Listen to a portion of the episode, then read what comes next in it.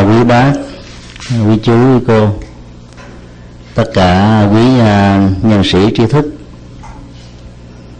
Đây là một à, buổi à, gặp mặt rất là thân tình. Và thành phần có mặt hôm nay đó đều là những vị nhân sĩ Phật giáo. Có quá trình uh, tu học rất là lâu và cũng là những người à, hiểu rất sâu sắc các giá trị à, minh triết ở trong đạo Phật. Và do đó đó, cái à, buổi nói chuyện có lẽ là cúng dường cho nhà tri thức Phan Minh Lương. Và bây giờ trở thành thầy kiến giải vừa xuất gia đi trên con đường là An Vui vào ngày à, 6 tháng 7 năm à, 2008 à, đến Hoa Kỳ đã 16 ngày rồi mà bữa nay mới à, gặp mặt lại. À, cách đây vài hôm cũng nhã ý tìm số điện thoại mà tôi chưa ra.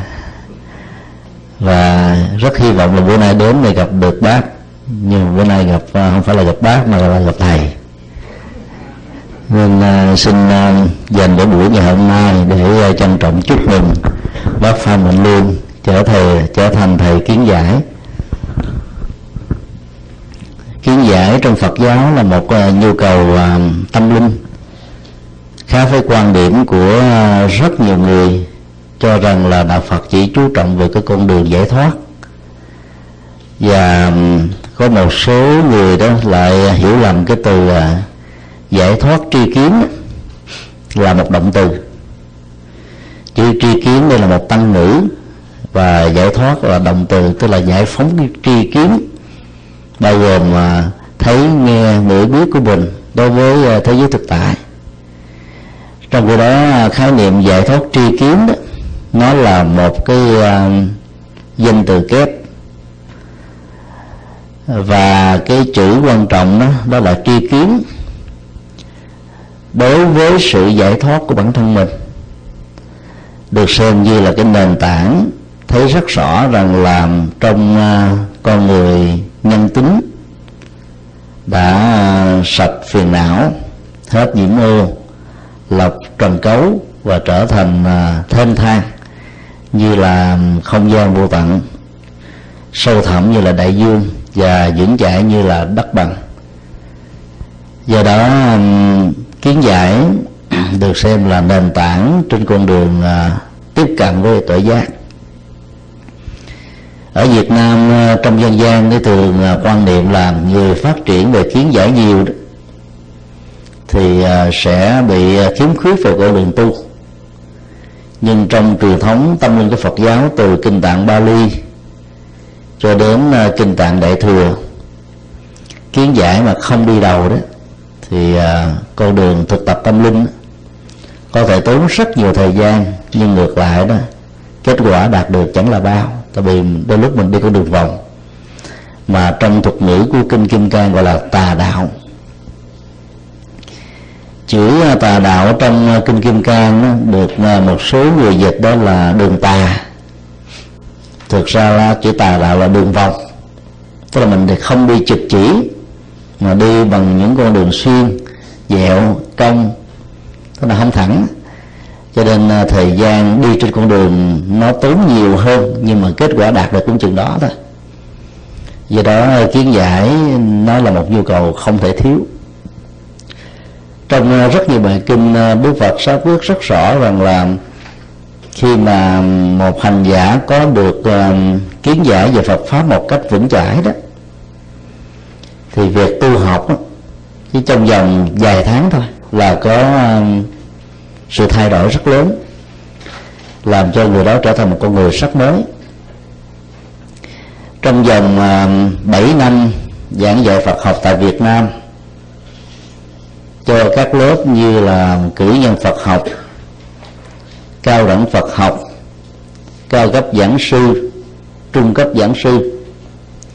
Chúng tôi uh, đúc kết ờ, từ ờ, cái ờ, kết quả học của các vị tăng ni trẻ.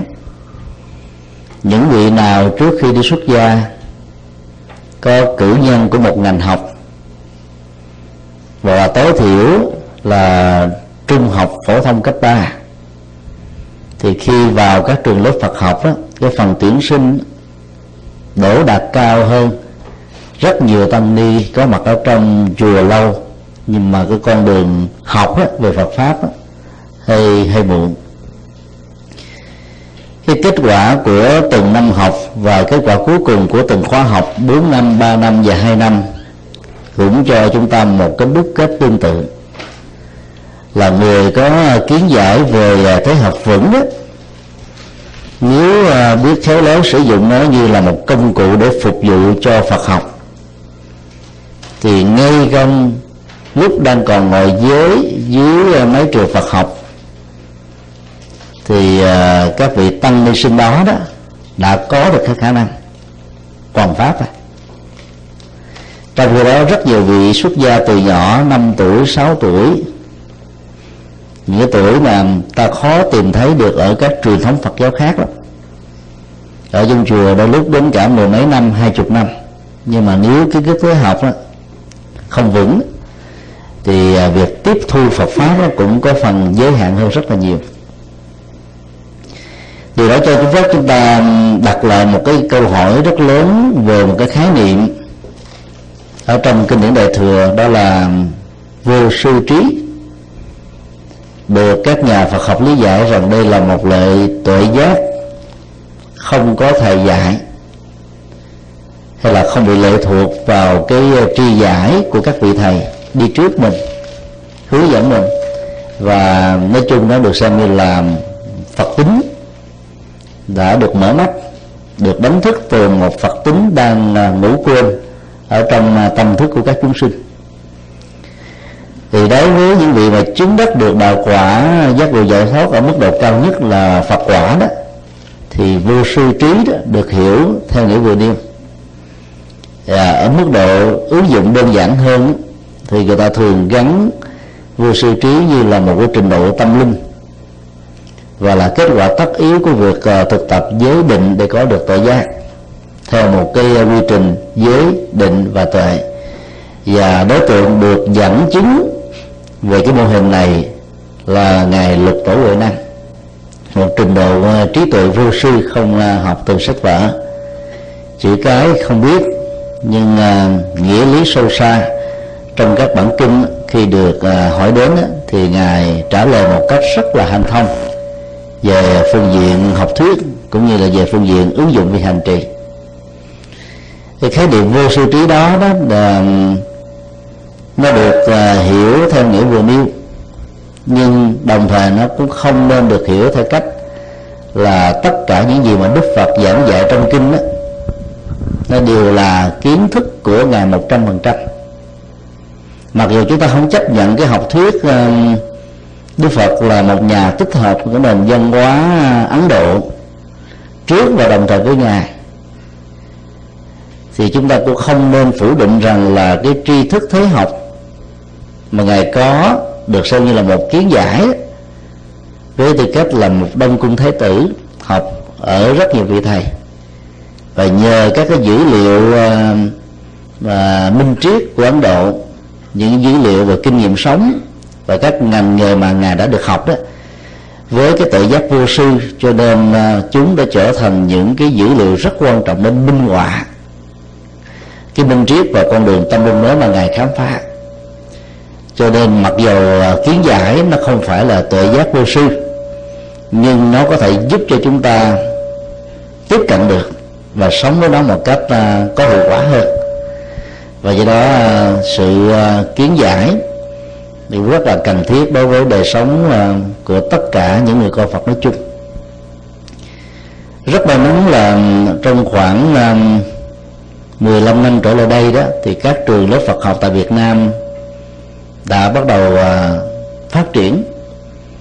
Hiện tại thì chúng ta có khoảng chín trường cao đẳng Phật học, một trường cao cấp giảng sư, một trường trung cấp giảng sư, và khoảng à, 40 trường trung cấp Phật học. Ba học viện ở miền Bắc, ở à, Huế và ở thành phố Hồ Chí Minh. Và trong năm nay đó thì mở thêm một học viện dành cho các vị à, tăng Khmer ở ờ, các tỉnh ờ, miền Tây Nam Bộ. Thì như vậy là các trường ờ, lớp Phật học sẽ có chức năng chính là cung cấp cái phần kiến giải như là tấm bản đồ cho tăng ni tu học.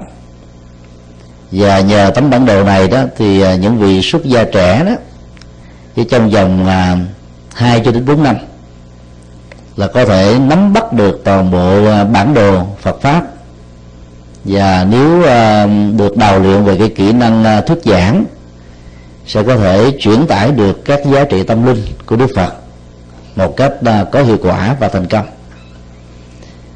Chúng tôi rất mong mỏi rằng là cái con đường kiến giải về Phật pháp đó nó phải là một sự bắt buộc đối với tăng ni và các nhà hoàn pháp cư sĩ cơ cấu hành chính của Phật giáo trong lịch sử phát triển của nó đó không đặt nặng về phương diện kiến giải mặc dầu trong kinh đó Đức Phật đề cao về nó rất nhiều. Rất nhiều à, các vị tôn đức lo ngại rằng là để cho tăng ni có kiến giải về thế học nhiều đó thì con đường tâm linh đó có thể bị uh, lung lai và sợ bị ra đề nếu chúng ta làm một cái thống kê về uh, xã hội học đối với uh, hiện tượng ra đề đó thì chúng ta thấy nó khác hoàn toàn. Ra đề phần lớn đó, là vì cái uh, thói quen của đời sống hưởng thụ khoa lạc giác quan.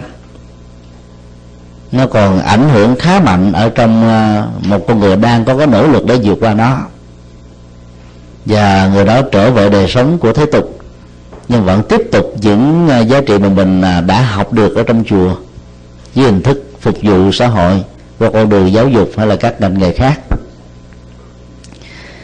Một cái phương diện à, khác nữa đó là trong một cái nghịch cảnh lớn quá mà sự tồn tại với hình thức truyền thống của Phật giáo là những nhà sư hay là các sư cô đó, ở trong một cái giai đoạn nào đó được xem như là một nghịch cảnh và thách đố lớn thì rất nhiều vị đã không chọn lựa cái con đường tiếp tục với hình thù này để có thể dễ dàng là tiếp cận với xã hội dấn thân ở trong cộng đồng với à, các hình thái khác mà vẫn giữ được cái cái bản tâm của mình.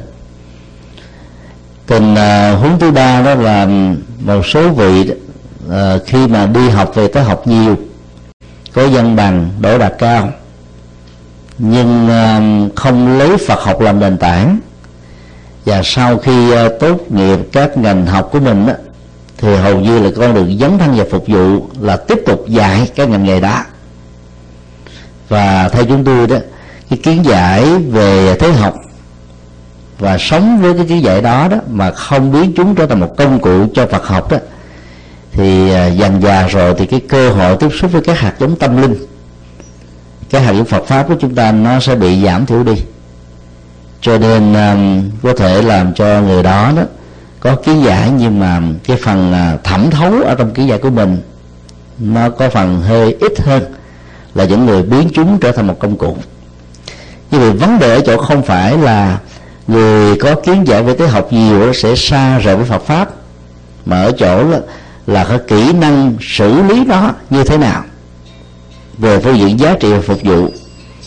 Cho nên um, khi uh, ta thấy được cái um, cái gốc rễ của vấn đề như vừa nêu thì ta nên mạnh dạng khích lệ cho các thế hệ tăng ni trẻ học về thế học một cách thật là vững mà ngày xưa đó về con đường nhập thế của bồ tát đạo năm ngành học được gọi là ngũ binh vẫn được xem là một phương pháp rất là hữu hiệu trong thời hiện đại này đó ta hiếm tìm thấy một vị nào mà có được luôn cả năm phương diện được nêu ra trong ngũ binh. Nếu có được cái ký dạy của ngũ binh thì có lẽ là con đường hoàn pháp đó, sẽ được hanh thông. Là bởi vì à, à, sự xử lý các cái à, dữ liệu ở trong à, sinh hoạt thường nhật làm à, minh họa cho Phật pháp đó, làm cho cái người nghe đó, có cảm giác là gần gũi thân quen và hiểu để ứng dụng được đó, dễ dàng hơn là ta sử dụng quá nhiều các cái thuật ngữ chuyên ngành. Mà bản chất uh, chuyên môn của đó đó làm cho người nghe đó có cảm giác là xa lạ và khó hiểu. Nếu không có sự hỗ trợ của các bộ từ điển chuyên ngành đó, thì họ khó có thể mổ xẻ và nắm bắt nó được. Cho nên đây là một cái rào cản rất lớn làm cho giới trí thức mặc dù có dư khả năng nhưng mà tiếp xúc với nó cũng hơi rất là vất vả và mỏi mệt đặt vấn đề như thế để à, chúng ta nên ủng hộ tăng ni trên con đường um, tiếp thu kiến giải Phật pháp như là một tấm bản đồ. Nhờ đó đó con đường đi trên quỹ đạo của tâm linh đó nó sẽ được rút ngắn và có kết quả cao hơn. Là một thống kê xã hội học mặc dầu uh, số lượng trường lớp Phật học ở trong nước hiện nay là khoảng 60 trường chưa tính các loại uh, các lớp về uh, sơ cấp Phật học. Thì tổng số các tăng ni theo học ở các trường mà cứ trung bình là mỗi một khóa là 4 năm một lần rồi tuyển sinh theo khóa mới do cái giới hạn của um, nghị định tôn giáo được uh, ban hành trong uh, rất nhiều năm qua đó. Thì uh, trong số khoảng gần 50 ngàn tăng ni có mặt tại Việt Nam thì con số mà đi trên con đường kiến giải nó chưa được là hai ba phần trăm. Và do vậy khi mà ra ứng xử để làm Phật học hay là Phật pháp đó, tại các chùa đó thì hầu như là cái um, cái con đường à, phục vụ Phật pháp qua kiến giải nó trở nên rất là ít. Cho nên kết quả là, là các hoạt động về tín ngưỡng của Phật giáo Phật giáo đó là chiếm đại đa số. Phật giáo chúng ta thì ờ, do vì hiểu sai những gì Đức Phật dạy ờ, cái tầm quan trọng của ờ, kiến giải ở trong cái đồ tâm linh. Cho nên là hầu như đó, các bậc thầy đi trước, là các vị trụ trì trong các chùa đó, không có khích lệ đệ tử của mình đi học, dù là các trường lớp Phật học, mà chỉ khích lệ con đường tu thôi. Cho nên là gần như có thể nói là trên 80% các vị trụ trì ở tại nước Việt Nam cho đến thời điểm này là không trải qua trường lớp Phật học. Như là chúng ta có một cái à, khoảng thời gian gián cách rất lớn kể từ à, năm 45 cho đến năm 85 tức là trong 40 năm đó tại miền Bắc đó thì con đường kiến giải thông qua các trường Phật học là bị ngưng hoàn toàn. Tại miền Bắc hiện nay đó thì có khoảng uh, trên dưới uh, 40 các vị hòa thượng cao tăng, tuổi từ à, 80 cho đến 95 đang còn hành đạo. Dưới thế hệ đó đó thì à, ta thấy có một khoảng cách rất lớn, chỉ còn lại là các vị thượng tọa tuổi 55 trở xuống đó. Thì như vậy là ba chục năm từ tuổi 85 đến tuổi 55 đó là ta có một khoảng trống hoàn toàn. Giai đoạn đó là giai đoạn không có người xuất gia vì cái uh, cơ cấu ờ, pháp lệnh tôn giáo được ứng dụng tại Việt Nam trong giai đoạn đó đó không khích lệ cho vấn đề này.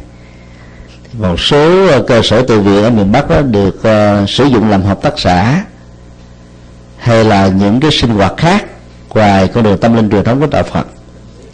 Tăng ni được không được khuyến khích xuất gia và ai đi tu trong giai đoạn đó đó được gọi là đi tu chui. Có nghĩa là được quan niệm một cách uh, chánh thống từ phía uh, chính phủ như là những con mọt xã hội hay là những người ờ, ăn bám xã hội trốn tránh trách vụ là nghĩa vụ quân sự của một người đang cần sự đóng góp của họ cho việc xây dựng một quốc gia.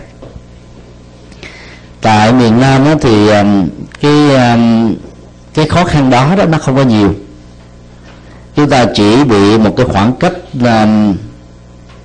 từ năm à, 1975 à, cho đến năm 1984 thôi. Thì trung bình là ta có khoảng à, 10 năm bị gián cách các trường lớp Phật học. Hệ thống các trường trung học bộ đề do giáo hội Phật giáo Việt Nam thống nhất, nỗ lực gây dựng và có mặt ở phần lớn các tỉnh thành bị ngưng hoạt động hoàn toàn. Và đó là cái cái con đường mà ta có thể tạo dựng ra các nhà tri thức Phật giáo với tư cách là những người tại gia. Xuất thân từ các trường bột bồ đề này, gần như là không phát triển được nữa. Thành phần tri thức đó thì à, hiện nay có mặt khắp nơi trên à, thế giới trong các cộng đồng người Việt Nam. Và do vì à, các truyền thống Phật học của các cái trung học bồ đề đó nó bị kết thúc sau năm 75 cho nên ta không có giới tri thức cư sĩ mới và đây là một cái khủng hoảng mà mình phải mất đến cả khoảng ba bốn chục năm sau để mà lấp vào cái khoảng trống này. Còn à, ở trong à, các chùa đó thì à, kể từ năm à, 1984 thì à, tại các tỉnh miền Nam đặc biệt là Sài Gòn đó thì các trường lớp Phật học bắt đầu được hoạt động. Cho nên ta chỉ mất 10 năm khoảng cách thôi. Và à, về số lượng người xuất gia mặc dầu trong giai đoạn đó đó, cũng được xem là tu chui. Một số vị thì à, bị cưỡng bức à, ra đề để đi à, quân, lại đi bộ đội. Thì nó cũng không có phải là chiếm đại đa số. Cho nên ta vẫn có được cái số lượng tăng ni và các trường lớp Phật học để đáp ứng được cái nhu cầu kiến giải về Phật pháp. Đối với con đường tâm linh, rất là cần đến cái tri thức để đi đến cái chiều sâu của sự thực tập và hành trì như vậy nhìn chung khi so sánh cái à, cái khoảng cách về à, kiến giải giữa Phật giáo miền Nam và Phật giáo miền Bắc mà lấy cái điểm à, gián cách đó là Huế đó, thì ở các tỉnh miền Bắc đó là có phần là thua sút hơn các tỉnh miền Nam về phương diện nhân sự, về các hoạt động Phật sự, về các hoạt động văn hóa, về các hoạt động dấn thân nói chung trong ba tuần lễ sau Phật đản đó, thì à, chúng tôi có cơ hội à, được mời thuyết giảng tại 10 tỉnh thành ở miền Bắc. Thì một buổi thuyết giảng trung bình là khoảng à, 2 tiếng rưỡi cho đến 4 tiếng. À, phần thuyết trình thì thường khoảng một giờ đồng hồ. Sau đó là phần à, đáp.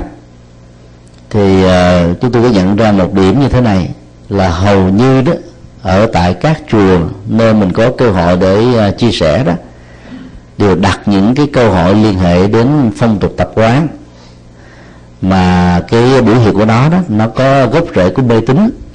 Từ các cái nền văn hóa um, khổng giáo đang à, thịnh hành ở Việt Nam.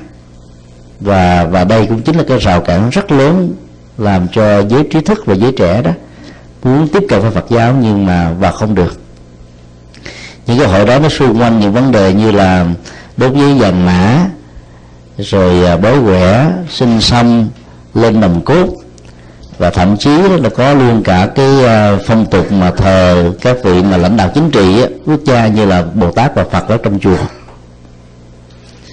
Thì tại miền nam đó thì à, ta không bị cái um, ảnh hưởng mạnh này. Ở miền bắc đó thì à, hồ chí minh đó được xem như là phật ngọc phật à, một số chính điện ở các chùa thì thờ ở bên phía tay trái của đức phật thích ca cũng với bàn thờ hương án trang trọng đàng hoàng. Ở tại miền Nam đó thì à, kể từ năm 75 đó, cho đến năm à, 80 đó thì chùa nào cũng bị bắt à, yêu cầu đó là thờ hình của Hồ Chí Minh tại nhà khách của các chùa.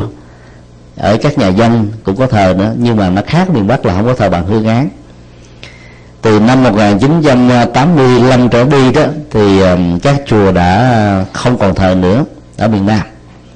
Bây giờ ở miền Bắc thì vẫn còn. Thì chúng ta thấy là cái ờ, cái dân hóa của miền Bắc đó thì nó đặt nặng về tín ngưỡng. Mà bản chất của tín ngưỡng đó, đó nó gắn liền với cái kiến trúc xây dựng một ngôi chùa. Chùa thì thường có hình uh, chữ, uh, chữ đinh hay là hình chữ nhất hay là hình chữ công hay là các lớp lắp ghép của hình chữ công. Và trong chánh điện đó, thì ta thấy là bàn thờ Phật đó, được gọi là à, thất phẩm là cửu phẩm thờ rất nhiều tượng. Trên cao nhất đó là tượng tam thế Phật quá khứ hiện tại vị lai.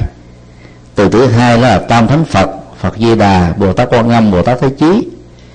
Rồi à, tầng cấp thứ ba đó là thờ à, à, Đức Phật lịch sử Thích Ca. Rồi ngài Ca Diếp và ngài A Nan kế tiếp đó là nam tàu bắt đầu à, thái thượng à, à, cũng có ngọc hoàng thượng đế đủ hết á. Rồi cái tầng cuối cùng đó là thời cử cửu long phóng thủy tức là tượng đức phật sơ sinh. Cái phong cách kiến trúc đặc biệt của phật giáo miền nam. Còn bên trái bên phải thì thường có thờ ngày quan công.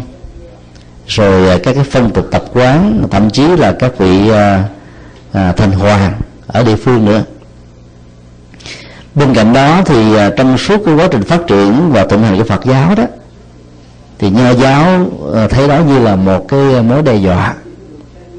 Cho nên là bên cạnh các ngôi chùa lớn đó, ở cái cấp làng và xã đó thì các cái chế độ à, ngày xưa đó dựng lên một cái đình sát chất với chùa. Và phần lớn cái diện tích của cái ngôi đình nó còn lớn hơn diện tích của chính điện đình thì không có người ở lại. Nó dành cho cái sinh hoạt làng xã mà phần lớn là, là những người gắn liền với con đường à, chính thể của một quốc gia ở trong giai đoạn đó đó họ quan tâm.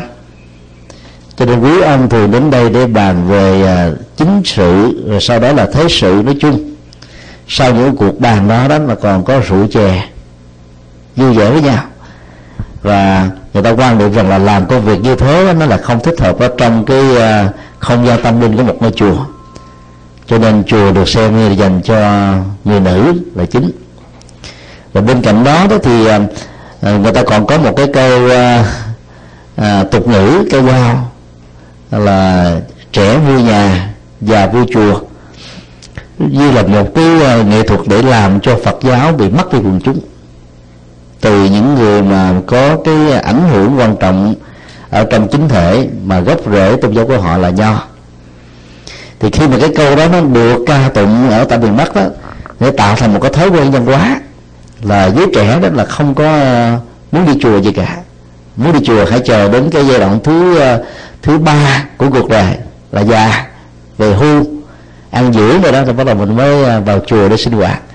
Và cái nền văn hóa này nó đã ảnh hưởng và bám rễ sâu chắc ở trong đời sống của người miền Bắc đó là mấy chục thế kỷ vừa qua bây giờ nó vẫn còn là là một sự tinh hành. Cho nên bên cạnh cái ngôi đình khống chế về cái phương tiện hoạt động của các ngôi chùa, làm cho những đấng này sau rất không có cơ hội để phục vụ, thì à, những cái câu nói dân gian như thế nó tạo thành một cái rào cản rất lớn, làm cho Phật giáo không có phát triển được ở miền Bắc. Cộng với cái cách thờ phượng mà cái cấu trúc của nó nó gần với thiên nhiên, cái giai đoạn đầu như một nghệ thuật cho thấy cái tâm linh của Phật giáo là phục vụ cho con người. Nhưng nó đi quá sâu vào cái con đường như thế cho nên nó, nó làm cho cái không gian thờ phượng trở nên là u u hiển hiển. Và nó tạo ra một cái à, thái độ tâm à, tâm linh ở người à, bái viếng đó đó là có sự mầu nhiệm và nó có một sự gia trì. Hơn là cái con đường tu tập bằng kiến giải để đạt đến những cái giá trị tội giác của tâm linh truyền thống của Phật giáo trong uh, kinh tạng Bali, A Hàm và Đại thừa nói chung. Các ngôi chùa miền Bắc cho đến bây giờ vẫn à, còn uh, đi theo cái mô tiếp văn hóa là thờ phượng là chính. Cái chùa có thể cắt rất là lớn nhưng mà vì thờ phượng nhiều cho cái không gian đứng để bái giếng đó, nó cũng không được bao nhiêu nhiều chùa đó được chừng một trăm rưỡi người là nhiều và phần lớn các chùa chừng được ba bốn chục vị.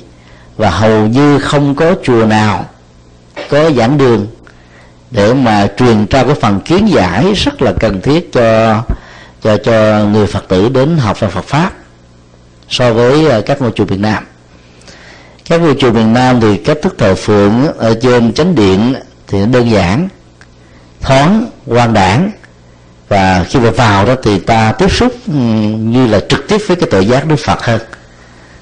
Và do đó đó là cái ừ, cái mê tín và cái con đường tín ngưỡng nó không có đặt nặng các cái ảnh hưởng của cái nền văn hóa nho đối với Phật giáo như là ở tại miền Bắc.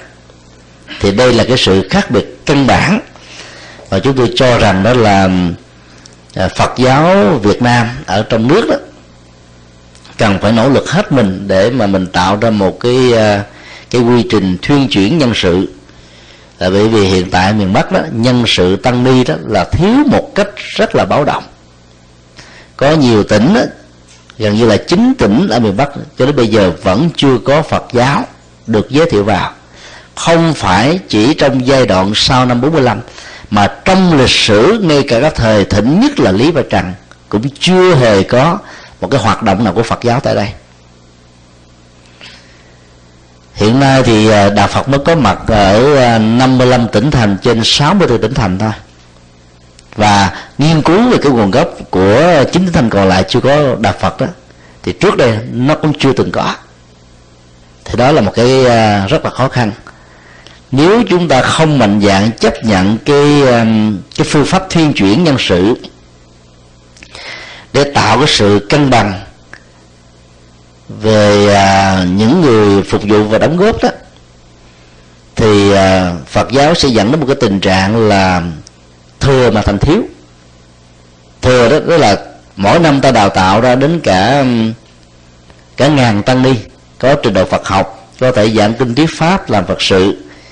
Người ta thiếu ở chỗ là các vị tăng ni đó khi à, tốt nghiệp gia trường họ không có cơ hội để tham gia đóng góp ở các địa phương đang cần đến cái sự dấn thân của họ. Cái cơ chế quản lý nhân sự bằng hộ khẩu ở trong nước đó nó là một cái giới hạn rất lớn cho con đường hoàn truyền Phật pháp. Một cách rất là là hiển nhiên. Thì à, từ đó nó dẫn đến một cái quan niệm đó là rừng nào cọp đó. Mặc dầu nó không bằng không bằng dân bản nhưng mà dần dà rồi nó có thói quen nếu ta thử um, so sánh cái sự phát triển của gia đình phật tử một loại hình sinh hoạt kiến giải dành cho giới trẻ đó thì uh, ta sẽ thấy rằng là gia đình phật tử không bám rễ được ở miền bắc. Nó phát triển vào ngay sài gòn và nó khựng lại. Và các tỉnh miền tây nam bộ đó gần như đó là chỉ tiếp nhận được gia đình phật tử khoảng chừng à, 10% phần trăm so với cái hoạt động thành công của nó ở Huế và các tỉnh khác. Tại thành phố Hồ Chí Minh đó thì ờ, số lượng gia đình Phật tử đó, có mặt đó, cho trên dưới 12 triệu dân chưa bằng được một huyện của miền Trung. Và gần như nó trở thành rất mờ nhạt và không có một ảnh hưởng gì ở miền Bắc. Do đó, đó nó dẫn đến một cái kết quả là ở miền Bắc đó là không có giới trẻ tham gia. Trong uh, hai mươi mấy ngôi chùa chúng tôi có dịp đi qua ba tuần lễ đó thì thấy chùa Sùng Phúc ở uh, Hà Nội đó được xem là cái ngôi chùa mà thu hút rất nhiều người đến uh, tu học mỗi tuần. Thì ngôi chùa đó được uh, xây dựng uh, làm mới với uh, sự hướng dẫn tâm linh của thiền sư Thanh Từ và quý thầy ở miền Nam ra đó thì đã thích ứng với nền văn hóa miền Bắc rất nhanh. Rồi cái ngôi chùa cũ đó được uh, giữ lại cái um, mô hình kiến trúc của nó bằng cách là cắt hai cái chính điện. Một cái chính điện nho nhỏ vừa giữ lại cái bản chất thờ phượng của miền Bắc để không tạo ra những cái dị ứng về cái văn hóa tâm linh khác nhau ở hai vùng. Và bên cạnh đó đó thì tạo ra một cái ngôi chính điện mới có sức chứa cả ngàn người làm lễ một lúc. Thì mỗi tuần à, sinh hoạt đó, thì nó gồm có một ngày vào chủ nhật sáng và chiều. Có à, thực tập thiền có kinh hành rồi à, có học phật có nghe pháp. Nói chung đó, nó chính là cái nhu cầu rất lớn mà phật tử miền bắc đang cần. Chứ tôi vừa nói là khi nãy là mỗi một buổi chia sẻ pháp thoại của tôi dự kiến lúc đầu chỉ có một tiếng rưỡi tại miền bắc nhưng rồi đó mình không đứng dậy được là bởi vì là nếu cho phép đặt câu hỏi là phật tử mình bắt đặt hoài cho đến lúc nào mình đứng dậy thôi điều đó cho thấy là cái nhu cầu học phật nó thiếu vô cùng. Và cái phần kiến giải đó đó trong mấy chục năm qua đã chưa được tứ tập à, các trường Phật học viện đó, tại miền Bắc đó thì nó có nhưng mà cái thành phần giảng dạy đó thì không thể nào phong phú như là ở trong Sài Gòn và các tỉnh miền Nam nói chung. Cho nên hiện tại học viện Phật giáo Việt Nam tại Hà Nội đó đang bị rơi vào tình trạng là thiếu các vị à, giảng sư Phật học. Đến độ là phải mời các vị giảng sư Phật học ở tại học viện Phật giáo thành phố Hồ Chí Minh. Và nếu cái tình trạng đó không được à, khỏa lấp bằng cái à, cái cái phương thức thiên chuyển đó thì có lẽ là ta sẽ khó có thể đáp ứng được lắm. Nhiều tỉnh thành miền bắc á, chỉ có mười mấy nhà sư làm sao phục vụ cho mấy trăm ngàn tín đồ. Do đó dẫn đến một cái tình trạng là một nhà sư phải kiêm nhiệm trụ trì năm ngôi chùa có vị là đến hai chục ngôi chùa. Là chuyện rất là thường. Do vì à, đi theo cái mô hình như thế đó thì những cái chỗ thừa là không được sử dụng mà chỗ thiếu thì cứ tiếp tục thiếu và do đó đó, nó không làm cho phật tử hiểu đúng được phật pháp nói chung. Vào các cái ngôi chùa lớn tại miền bắc, đặc biệt là tại hà nội đó, các phòng à, phát hành phật giáo đó, luôn luôn có cái để cái câu bên dưới là phòng phát hành phục vụ tín ngưỡng. Cái câu mà phục vụ tín ngưỡng luôn luôn là nó có ở các phòng phát hành. Một cách không khai chứ không có cái gì để mà giấu giếm. Và tại việt nam miền nam thì đây là phòng phát hành văn hóa phẩm phật giáo. Cái từ về văn hóa nó có ờ, cái ý nghĩa sâu sắc hơn. Và nó làm cho giới trí thức tiếp cận với nó một cách ờ, nghiêm túc hơn. Còn nói về tín ngưỡng thì nó gắn liền với việc tôn thờ một vị thần linh hay là đi về cái con đường à, à, niềm tin là chính chứ không có phát triển về phương diện tội giác mà điểm khởi phát của đó là kiến giải.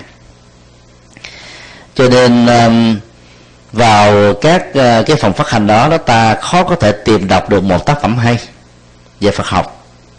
Số lượng các tác giả ở tại miền Bắc viết sách Phật học và xuất bản cho đến bây giờ đó chưa được năm chục quyển. Đó chưa nói đến cái uh, tính chuyên môn và chiều sâu các băng giảng ở miền bắc á, được phổ biến hầu như là không có. Tức là chư tôn đức uh, miền bắc vẫn còn cái uh, truyền thống ngày xưa là không để lại dấu tích giảng dạy tại chỗ. Ai có cơ hội nghe thì đến nghe giảng đường qua rồi đó thì không ai có được cơ hội để nghe lại như là ở trong miền nam. Và gần đây đó thì um, nó có hai cái loạt um, băng giảng được uh, phổ biến ra miền bắc tôi chỉ biết là các cái bài giảng của khóa tu phật thất tại chùa hoàng pháp thì gần đây nữa thì nó có loạt các cái băng giảng của khóa tu một ngày an lạc tại chùa phổ quang. Từ giờ đó mà các phật tử miền bắc đó mới bắt đầu tiếp cận được với băng giảng và thấy rằng là đạo phật đó, là một cái nguồn tự giác rất mới và trước đây họ chỉ tiếp xúc được cái vỏ của tín ngưỡng mà thôi. Chúng tôi mong sao là các nhà lãnh đạo Phật giáo nên à, nghĩ đến một cái hướng là thiên chuyển và thuyết phục những vị à, tôn đức ở địa phương đó chấp nhận cái việc thiên chuyển như là một nhu cầu. Nếu ta lấy cái đại thể Phật giáo lên làm chính và nhận thấy rất rõ là cái con đường truyền bá tự giác Phật giáo bằng ký giải đó, nó sẽ làm cho mê tín dị đoan và đồng nghĩa với cái vô minh được tháo gỡ đi đó À, mang lại hạnh phúc an vui cho quần chúng. Cho nên à, việc mà truyền bá Phật pháp qua các trường lớp, hoặc là học Phật ở các à, lớp giáo lý, hay là học Phật ở các giảng đường, cần phải được xem như là một nhu cầu không thể thiếu. Cũng rất may là các chùa miền Bắc đó phần lớn là nó có cái không gian tương đối là rộng hơn các chùa miền Nam. Cho nên bây giờ mặc dầu là chưa có được uh, năm ngôi chùa có được giảng đường. Trong số uh, mấy ngàn ngôi chùa. Thì việc bật cắt thêm một giảng đường không phải là khó lắm. Tại vì còn đất trống còn lại để chúng ta có thể làm việc đó. Việc mà ngồi ở trên chính điện ở miền bắc để mà nghe thuyết giảng nó sẽ không tạo một ấn tượng. Vì cái không gian của nó nó mờ mờ tối tối quyền quyền ảo ảo nó thích hợp cho tín ngưỡng tâm linh hơn là cho con đường học thuật. Do đó ta phải mạnh dạn tạo ra thêm một cái ờ, giảng đường. Nhưng mà cái việc mà cắt nói về phương diện kiến trúc mỹ thuật làm sao cho nó hài hòa để nó không phá cái kiến trúc xưa. Vốn được xem như là một mối quan tâm hàng đầu của UNESCO, được các nước Phật giáo hưởng ứng rất mạnh trong à, mấy chục năm qua. Nếu ta làm theo cái mô hình đó đó thì ờ, cái cái việc mà giới thiệu Phật pháp cho người Phật tử miền Bắc đó nó sẽ trở thành là một cái ờ, thực phẩm tâm linh rất là có ý nghĩa cho họ ở trong giai đoạn này. Các trường lớp Phật học ở miền Bắc mặc dầu ờ, đã được ờ, đào tạo trong rất nhiều năm qua kể từ năm 1984 số người ra trường cũng nhiều nhưng mà những vị đó được cơ hội đi giảng dạy thì không có. Mỗi một ban trị sự của Phật giáo ở 55 tỉnh thành đó, có tất cả là chín ban chuyên môn. Trong đó có ban giáo dục tăng ni và ban à, hoàng pháp. Mỗi một ban ở cấp tỉnh thành thì gồm có 25 thành viên. Nếu ta sử dụng hết 25 thành viên đó, cho việc đi giảng dạy hoàng pháp ở tại tỉnh thành của mình, thì con số đó cũng quá quá là ít so với cái nhu cầu thực tế hiến chương của giáo hội trong nước mới được ờ, uh, tu chỉnh thì cũng không mở rộng một số lượng này. Do đó đó là một sự tổn thất lớn. Và ở các chùa ở miền Bắc đó vẫn chưa tạo ra được cái phong trào học Phật thông qua các chặng đường. Trong ờ, uh, 4 năm trở lại đây khi chúng tôi làm uh, phó uh, ban hoàng pháp của Sài Gòn đó chúng tôi đã vận động thành lập được thêm uh, mười mấy giảng đường mới mà trong số đó đó có ờ, các dẫn đường ở các chùa đi thì trong quá trình đi vận động thì chúng tôi thuyết phục các sư bà là không nên mời mấy thầy về giảng, mà phải để quý sư ni trưởng, ni sư các sư cô trẻ giảng cũng được. Làm sao ta phải sử dụng được cái nguồn chất xám của ni giới vốn chiếm 2 phần ba dân số tu sĩ Phật giáo tại Việt Nam. Có cơ hội để đóng góp về phương diện hoằng pháp và các Phật sự để cho cái giá trị Phật giáo nó được ờ, lan truyền phổ biến mạnh. Thì ờ, phải nói rằng là trong giai đoạn đi vận động như thế gặp rất nhiều khó khăn. Gần như là cả hai ngàn năm qua tại Việt Nam á, cái nhu cầu hoàng pháp ở ni giới không có. Các cái nhu cầu là phật sự nó cũng rất là ít. Nếu có chăng á, là nằm ở từ thiện. Rồi ờ, vấn đề dịch thuật sáng tác là hết rồi còn vấn đề giảng dạy trong các trường làm phật học thì hầu như là ni chỉ dạy cho đi chứ không có dạy cho quý thầy. Thì vận động rất là mỗi mệt thì quý sư bà mới chấp nhận. Thì đó cũng là một cái dấu hiệu đáng mừng. À, sau khi à, các vị ni tham gia vào à, giảng dạy à, Phật học ở tại các giảng đường đó tại các chùa đi đó thì quý sư bà mới nhận ra một điều đó là các thế hệ ni trẻ đó cũng có nhiều vị rất là có tài. Có điều là mình không tạo điều kiện cho họ thể hiện cái tài năng để đóng góp thôi. Còn khi cơ hội đã có đó thì các vị đó giảng cái tiếng pháp đó, cũng rất là hay. Không có thua kém gì bất cứ một vị pháp sư à, của à, chưa tăng nói chung. Tại học viện Phật giáo Việt Nam trong uh, mấy năm qua thì chúng tôi um, vận động um, ban điều hành. Hội đồng điều hành của trường đó chấp nhận cho chư ni giảng dạy cho tăng ni chung. Cái phản ứng của các vị giáo thọ sư mà phần lớn các vị đó đi à, tốt nghiệp, tiến sĩ từ nhiều nước khác nhau về. Thì các vị lớn tuổi thì ủng hộ mà các vị trẻ để phản đối. Thì đó là một điều chúng tôi hết sức là ngạc nhiên. Cũng rất may giáo sư là bệnh thác hòa thượng thích trí quảng là những người có vai trò quan trọng ở trong à, học viện ủng hộ cho vấn đề này. Cho nên mặc dầu à, cái à, sự đồng tình ở các vị giáo thọ trẻ đó không có cao chỉ phần lớn là phản đối thôi nhưng mà chúng ta vẫn làm được ở trong vòng à, ba năm qua. Đó là một dấu hiệu đáng mừng. Dĩ nhiên là lúc đầu nó nó tạo ra nhiều cái lấn cấn ta đưa rất nhiều lý do à, để giải thích là chư ni không được dạy cho quý thầy.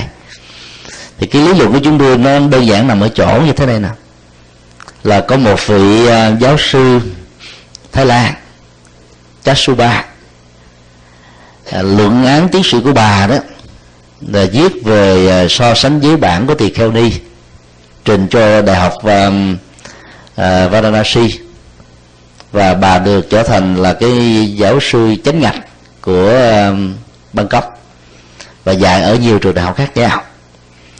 Thì sau thời gian uh, nghiên cứu chuyên sâu về Phật pháp đó, thì bà cảm thấy con đường tâm linh đó, nó là một nhu cầu không thể thiếu. Mà việc kéo dài tư cách đời sống tại gia đó của bà tôi làm cho bà cảm thấy nó khó chịu đó. Thì đó bà đã phát nguyện trở thành một vị uh, ni.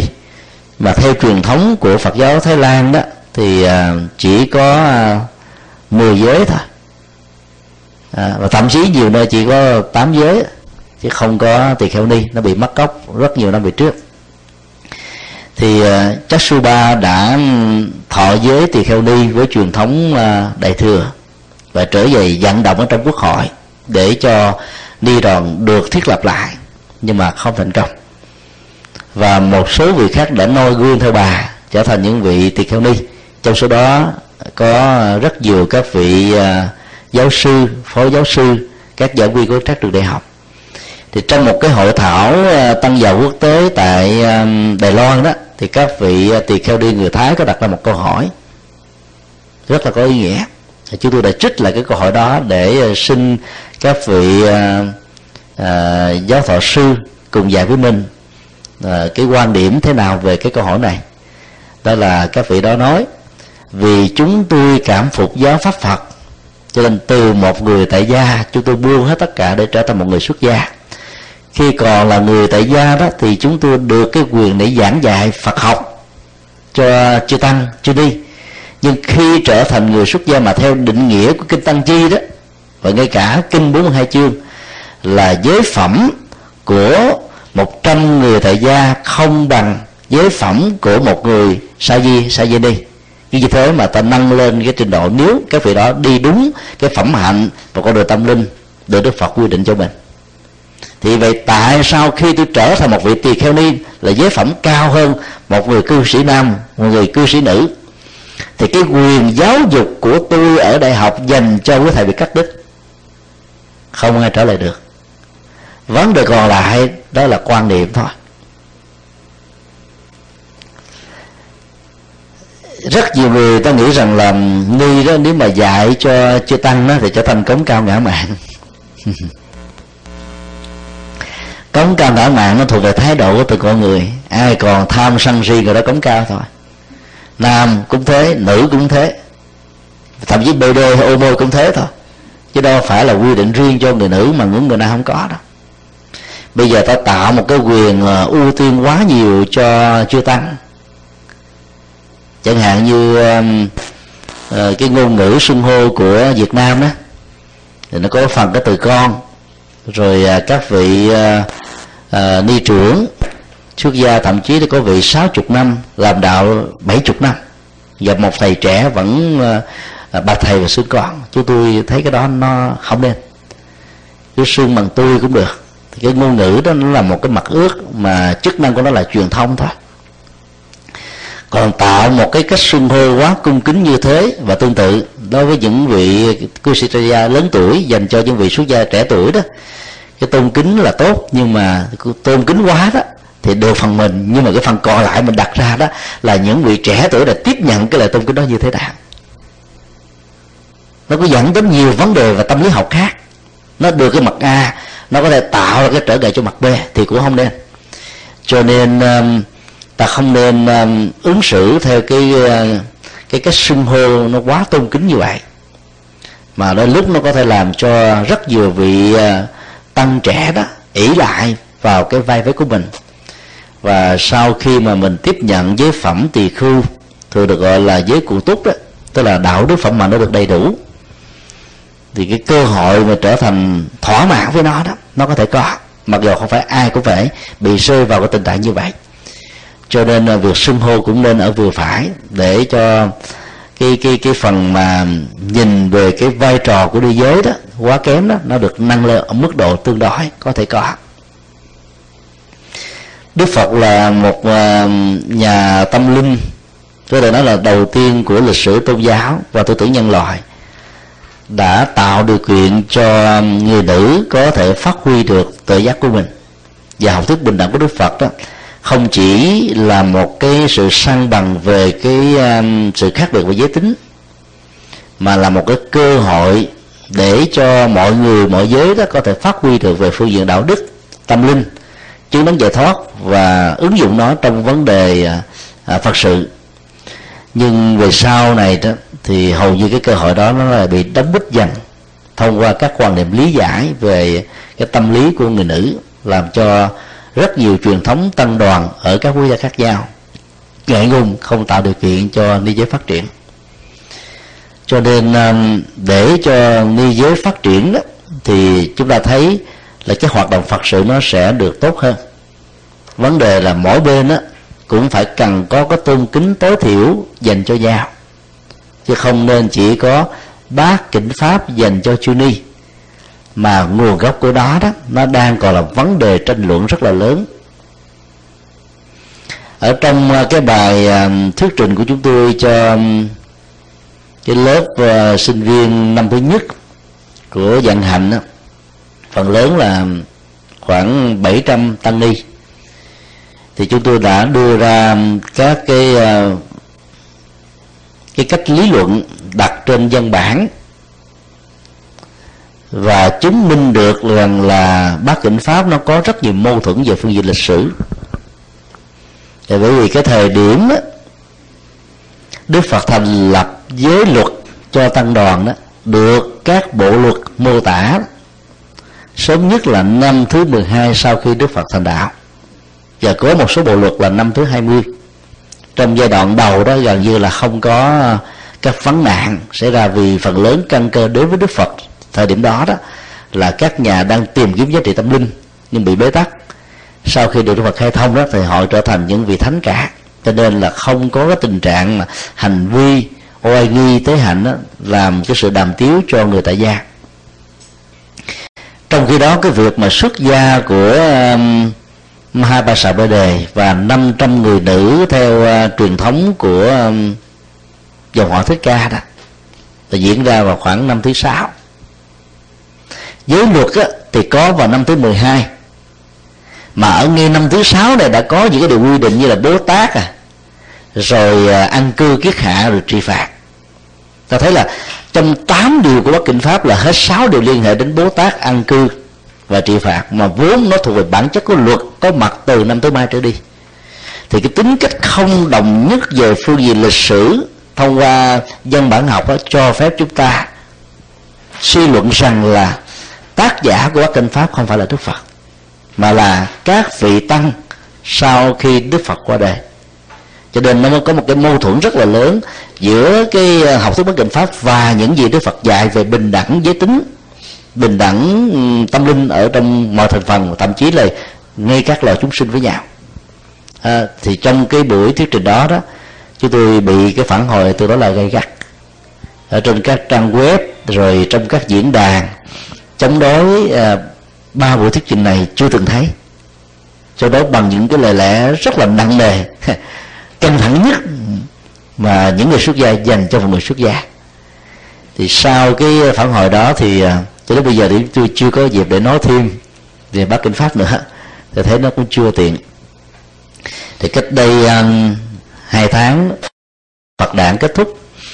Thì báo giác ngộ đưa um, một cái bài của thiền sư Nhất Hạnh là bát kinh pháp dành cho chư tăng thì trong nước là, là nó có một cái phản hồi đầu tiên là ca ngợi và sau đó là những phản hồi rất là gay gắt chống lại. Nhưng mà đặt vào nội dung của bác kinh pháp dành cho chư tăng đó, thì ta thấy là nó rất là hợp với tinh thần đức phật dạy trong kinh về vấn đề bình đẳng giới tính. Và nếu chúng ta mạnh dạn áp dụng cái điều này đó thì hai bên tương kính lẫn nhau nó vẫn tốt hơn là một bên tương kính mà bên kia chỉ nhận cái quyền thôi. Để hưởng được cái quyền đặc đặc đặc, đặc biệt thôi về một phía. Do đó đó ta phải chấp nhận tạm gọi là sự cạnh tranh lành mạnh. Bây giờ nếu mình tạo ra một cái đặc quyền cho một giới nào đó thì do đó có thể là không cần phải hoạt động nhiều mình vẫn được sự tôn kính cho nên ít nhiều gì nó cũng tạo ra cái tâm lý lại. Còn khi ta chấp nhận cái sự cạnh tranh giữa tăng bộ và đi bộ, thì ai tu tập tốt thì sẽ đóng góp cho phật tử nhiều. Ai làm phật sự tốt thì có cơ hội giá trị phục vụ nhiều. Đó là chuyện rất là công bằng về nhân quả. Và nó tạo ra nhiều cái rất là hay. Dĩ nhiên là chúng ta cũng phải có cái khoảng cách nhất định giữa tăng và ni tăng bộ và đi bộ. Trong phương diện tương kính, cũng có những cái liên hệ cần thiết cho các hoạt sự, cần đến sự hợp tác của cả hai. Và nó có những cái tình huống mà chỉ cần có bên ni mà không cần bên tăng và ngược lại. Thì lúc đó đó là Phật giáo chúng ta sẽ phát triển và nó trở về với truyền thống tâm linh ngày xưa. Đức Phật ta thấy rất rõ là người nữ bị bất hạnh trong các nền văn hóa dưới ảnh hưởng của tôn giáo đã đè bẹp cái vai trò của người nữ quá lớn cho nên tất cả cái này nó đều liên hệ đến kiến giải. Và nó giúp cho ta có thể trở về với truyền thống ngày xưa của Đức Phật. Rất là thành công. Nếu ta áp dụng cái à, cái mô hình mà chấp nhận cho chư ni ngoài việc mà giảng kinh thuyết pháp, dạy giáo lý cho người phật tử tại gia, còn có thể đứng lớp dạy cho các trường lớp phật học, trong đó có chữ tăng học, thì chúng tôi tin chắc rằng là chúng ta sẽ không bị khan hiếm số lượng nhân tài của Phật giáo nói chung. Thì gần 2 phần ba tổng số dân số tu sĩ chúng ta chưa sử dụng đến đó là chưa ni. Trong rất nhiều năm qua. Tầm vóc và trình độ như ờ, ni sư trí hải vẫn chưa dạy mà. Chỉ dạy cho cho cho chư ni thôi. Rồi cái môn mà uh, đi đi trụ trí hải được uh, giảng dạy đó đó là cái môn uh, anh văn Phật pháp mà cũng dạy tại cái thất của mình thôi. Quý thầy nào muốn đi du học thì tới đó mà học. Để biết thêm các thuật ngữ Phật học rồi đi. À, thì chúng ta thấy là nó rất là giới hạn. Bây giờ thì um, trong vòng 4 năm qua đó chưa đi đã bắt đầu được tham gia giảng dạy rồi. Có một số phản hồi. Có người chống thì chống ai cứ chống cứ để cho họ chống. Còn công việc phật sự làm thì ta cứ làm. Và làm dần già rồi nó cũng trở thành một thói quen. Và cái kết quả của những cái phương pháp như thế, nó sẽ là một câu giải đáp thôi. Chưa đi đứng lớp giảng dạy, trong đó chưa tăng học là chính đó thì Chư Ni rất là khiêm tốn, cũng xưng mình là con đối với thầy đàng hoàng. Thì ai có thể nói rằng là chưa ni là cống cao cao mạng đâu. Và chúng ta cứ thử đặt ra một vấn đề đi. Ví dụ một ngôi chùa nào, một vị sư bà xuất gia là 40 năm, tuổi đời là 60 tuổi, rồi ờ, trình độ Phật pháp đạo đức nhân thân con đường hoàn truyền kinh nghiệm Phật sự giá trị đóng góp là nó có một cái uy tín rất là lớn. Và những vị mà gọi là chưa tâm á, trước đây khi còn là tại gia của năm năm trước của 10 năm trước thì là một người cư sĩ cũng đã từng tu học ở tại ngôi chùa này. Nhưng sau khi xuất gia vài năm chẳng lẽ sư bà lại xưng với ông thầy đó bằng con. Coi sao được? Nó có cái gì đó chúng ta thấy không chuẩn. Nếu mà đi vào từng cái ngọn ngách chi tiết thì nó có những vấn đề cho nên ta nên mạnh dạng và cái việc mà à, trở về với truyền thống như thế nó không phải là một cái sự làm mới đâu. Là để cho những cái tình huống ứng xử nó tạo ra một cái cái cái cái cái cái phần mà thừa và không được sử dụng ở trong Phật giáo đó nó được tháo gỡ đi. Đây là cái mục đích chính. Chứ không phải làm cái đó để phục vụ hay là nâng đỡ chuyên ni thực ra chương ni không cần nâng đỡ, tự họ có thể nâng đỡ chính họ. Họ đủ sức để làm các phật sự như thế. Vấn đề chỗ là ta trở về lại cái sự công bằng mạnh đức phật đã công bố ngày xưa, nhưng bây giờ đã không được à, ứng dụng ở trong thời hiện đại. Thì cái số lượng đó nếu được tham gia giảng dạy tại miền bắc đó, có lẽ nó cũng không phải là thiếu lắm đâu. Có nhiều tỉnh miền bắc đó thì à, chỉ có năm ba nhà sư thôi. Con số đó thấy hết sức là lạnh lùng chùa thì ờ, có nơi đến cả ngàn chùa. Có tỉnh đó, có ngàn chùa mà chỉ có mười mấy nhà sư làm sao làm phật sự. Giàu cho có hóa thân như bồ tát quan thế âm cũng ba mươi ba ứng thân là hết rồi. Mà ba ba ứng thân rồi có mặt ở ba ba ngôi chùa cùng một lúc đi thì cũng không phục vụ đâu vào đâu được hết á.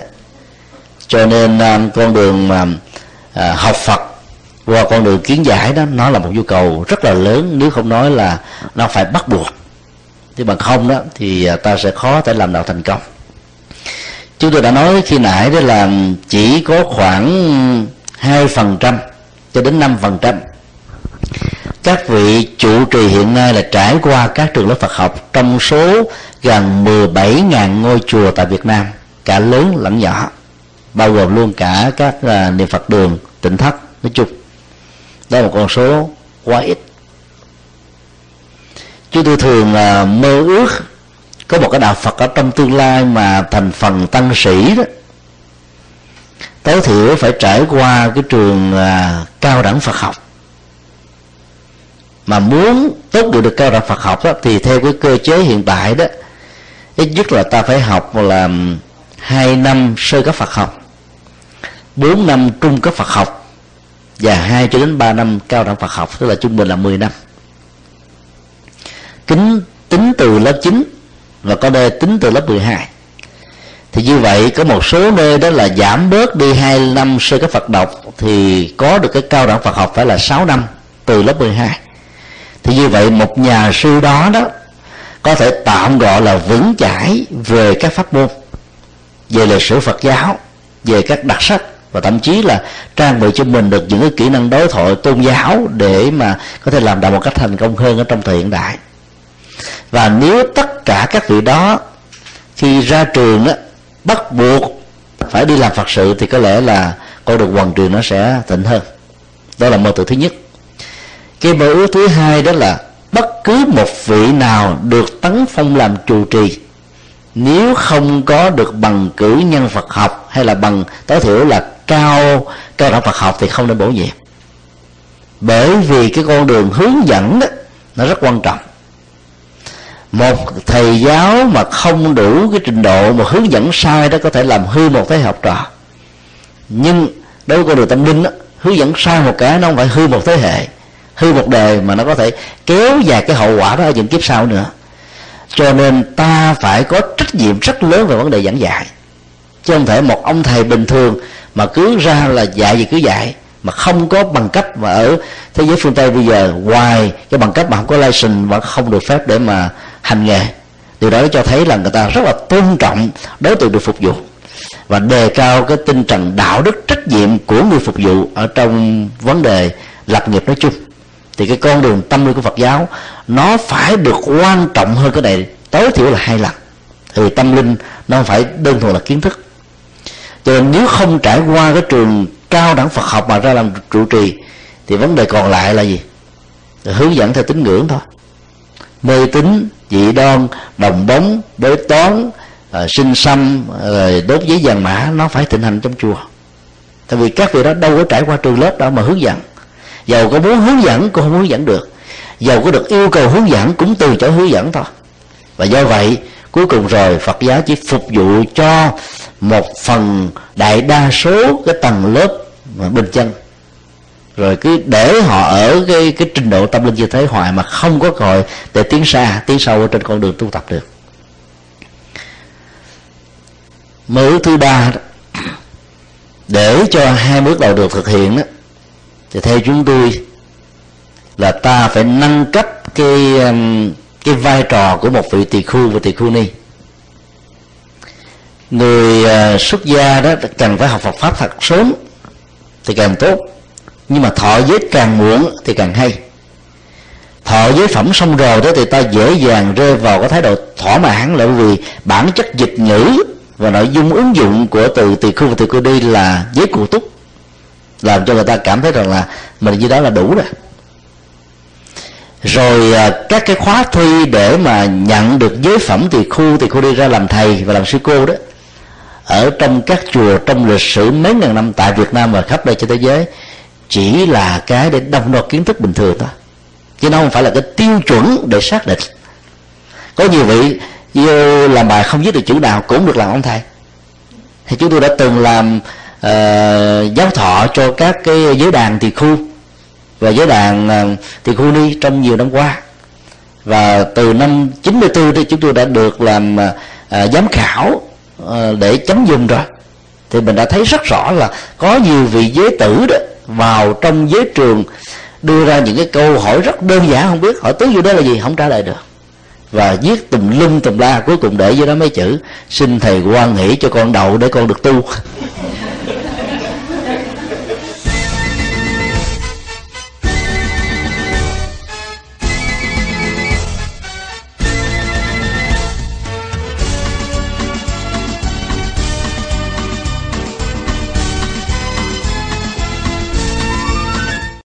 Gặp những bài như thế chúng tôi cũng chấm zero điểm à. Nhưng mà rất tiếc là không có người nào bị rớt. Chính vì thế mà sau khi ờ, tiếp nhận giấy pháp rồi, ta không trân quý cái gì mình được. Và đó là một cái lỗ hổng rất lớn mà tại sao đạo phật có bi trí và dũng mà không phát triển được cái trí thức. Cho nên các tôn giáo mê tín gì đó rất nhiều mà ta vẫn phát triển được. Là bởi vì cái thành phần đại diện cho phật để mà truyền bá chánh pháp không trải qua trường lớp làm sao làm cho giới trí thức hấp dẫn được. Giới trẻ sao mê được. Rồi cứ đi cái đường mòn của quá khứ thôi. Cuối cùng ta không phục vụ được cho nhiều người.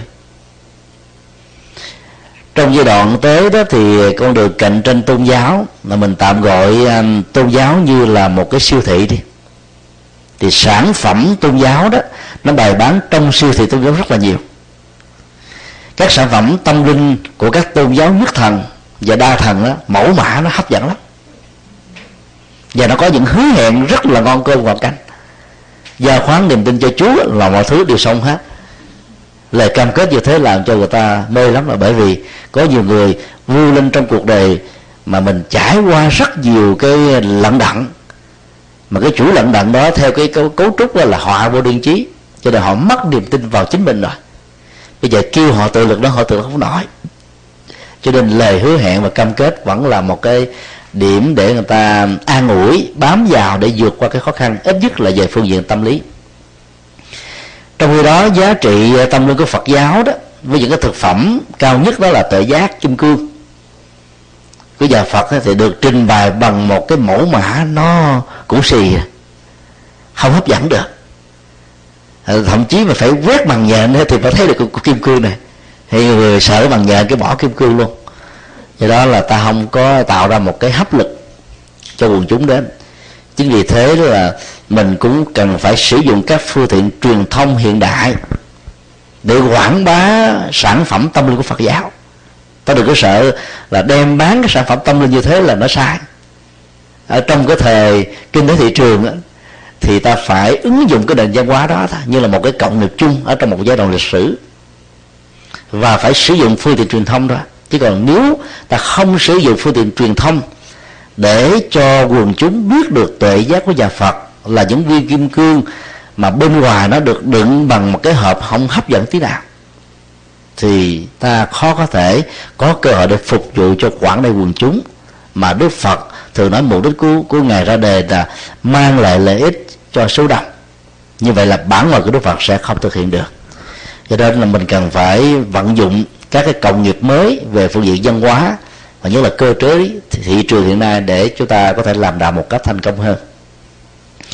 Thì như vậy, bất cứ một vị nào trước khi tiếp nhận và lãnh thụ với tỳ khu và tỳ khu ni, buộc phải có cái dân bằng cao đẳng Phật học.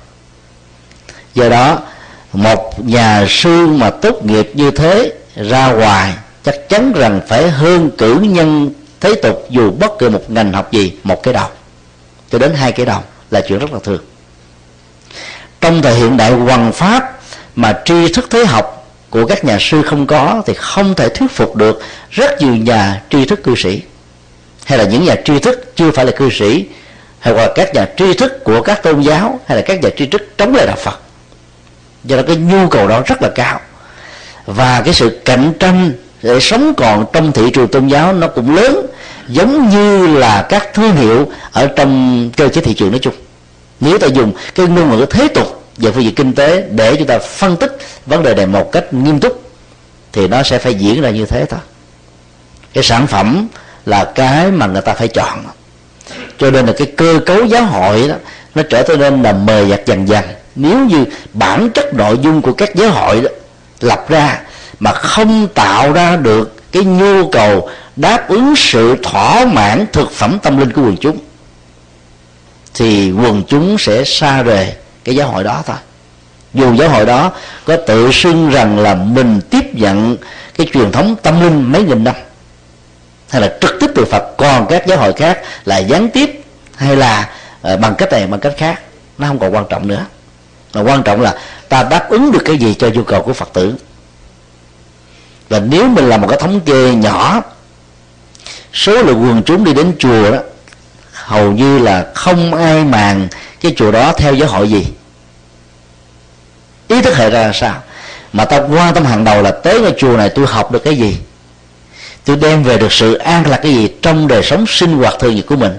Hay là đến đó tôi nghe quá nhiều cái chuyện mà nó không vui, không hay hay là thị phi thế thế kia?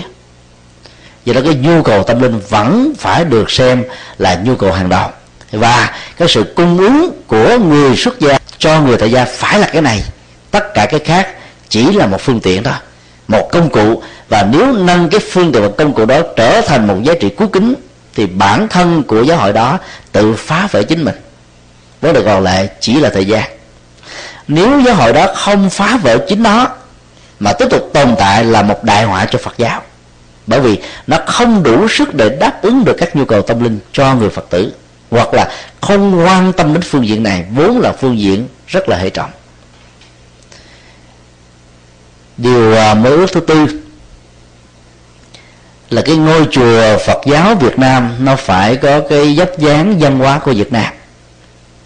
Từ cách thờ phượng cho đến chữ nghĩa trang trí trong điện Phật, cho đến các câu đối bản hiệu chùa, rồi cho đến nghi thức tụng niệm nếu ta không manh mạnh dạng dịch ra tiếng việt thuần thì ta không thể nào giới thiệu con đường tâm linh một cách trực tiếp mà ta phải lệ thuộc vào văn hóa của người hoa.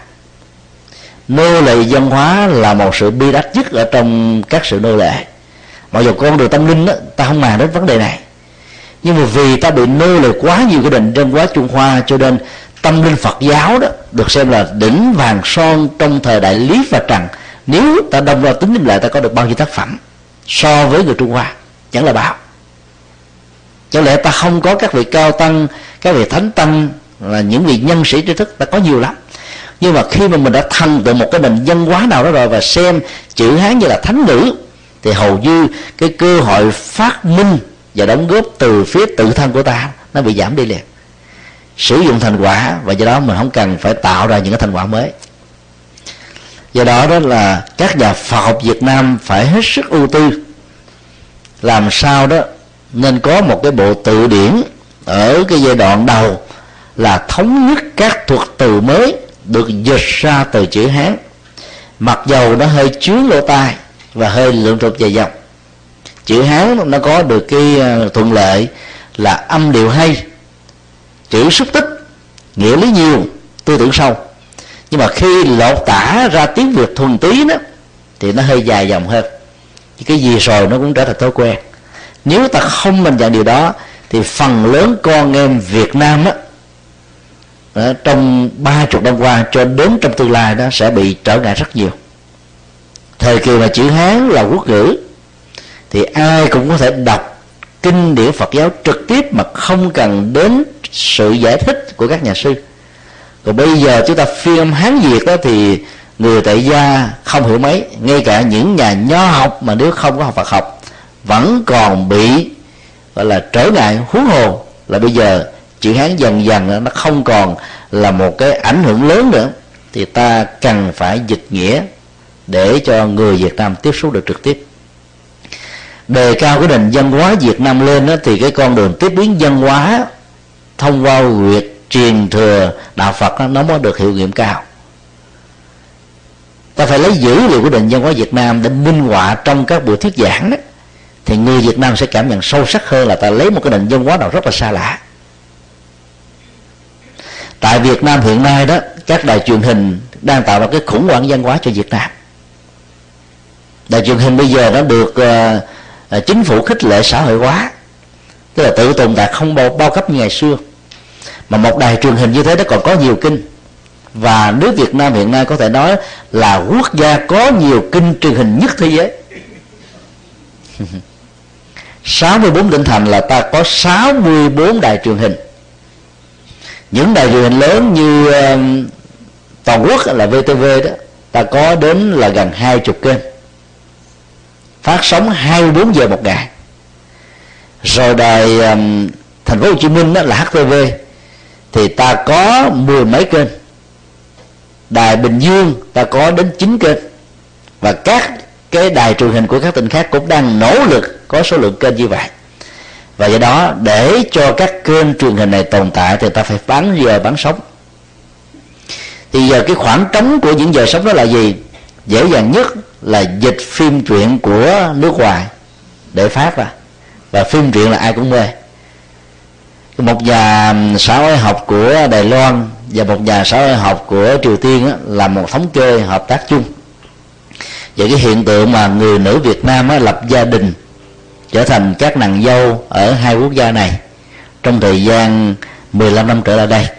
Thì kết luận của hai nhà xã học này là rất nhiều phụ nữ Việt Nam mê và lấy chồng Đài Loan và Triều Tiên. Chỉ vì coi phim Đài Loan và Triều Tiên ở trên các đài truyền hình đó.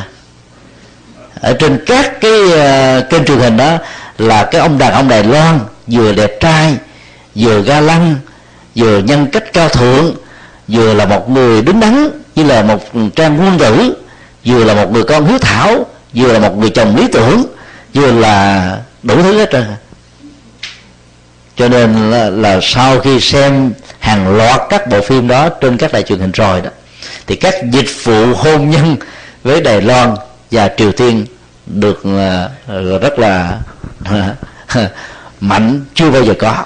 Kết quả là rất nhiều người phải bị khổ đau.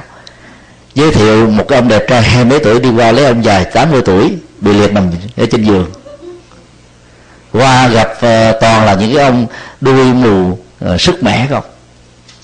Chỉ vì vấn đề giải quyết cái vấn nạn kinh tế mà cái nghèo là cái um, cái gốc rễ của nó. Rất nhiều phụ nữ Việt Nam đã phải bán mình bán cái hạnh phúc của mình để hy vọng rằng là mình có thể uh, sử dụng cái tiền đó lo hiếu thảo cho cha mẹ ở vùng quê hay là giúp bà con ruột của tỉnh mình nâng cao cái đời sống kinh tế rồi cái nghèo nó dẫn tới một cái cơ hội băng hoại các giá trị văn hóa. Và các phương tiện truyền thông trong nước là do vì chạy theo cái cơ chế thị trường. Cho nên đó, là các cái phim Việt Nam đó, đầu tư thì đâu có cao. Nội dung đó, thì dở đóng thì không hay. Đó, tình tiết đó, thì được lập đi lập lại hoài đến độ nhàm chán. Là không đủ sức để cho người ta mua kinh đăng ký sống do đó các cái phim của nước ngoài đó nó lại chiếm đại đa số. Dần già rồi cái văn hóa Việt Nam bị mất cắp người ta làm một cái, cái ờ, thử nghiệm ở các cái trường tiểu học trung học cấp 2 trung học cấp 3 là cứ mỗi một trường trong số một ngàn học sinh và sinh viên đó được hỏi về văn hóa của Trung Quốc. Thì người ta trả lời một cách vanh vách mà hỏi về văn hóa Việt Nam không ai biết à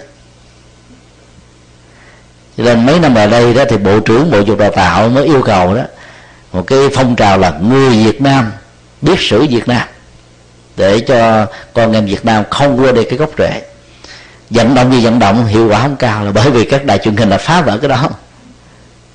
Bây giờ mà yêu cầu các đài truyền hình làm nó nói là bây giờ anh có tiền là anh đưa tôi đi, tôi sẽ làm cho. Còn giờ tôi phải tự tồn tại, tôi đâu có thể mà đi truyền bá cái mà tôi không thể tồn tại được. Đó là một vấn đề rất là lớn do đó truyền bá con đường tâm linh Phật giáo bằng cái nền văn hóa và gốc rễ lịch sử Việt Nam đó, nó là một cái cơ hội để giúp cho dân tộc Việt Nam trở về nguồn. Chứ dần già rồi chúng ta sẽ mất gốc. Và đó là một cái điều rất là đáng đáng đau lòng. Cho nên vai trò quần trường Phật pháp qua con đường à, ngôn ngữ tiếng Việt và nền tảng văn hóa Việt Nam đó không thể thiếu được.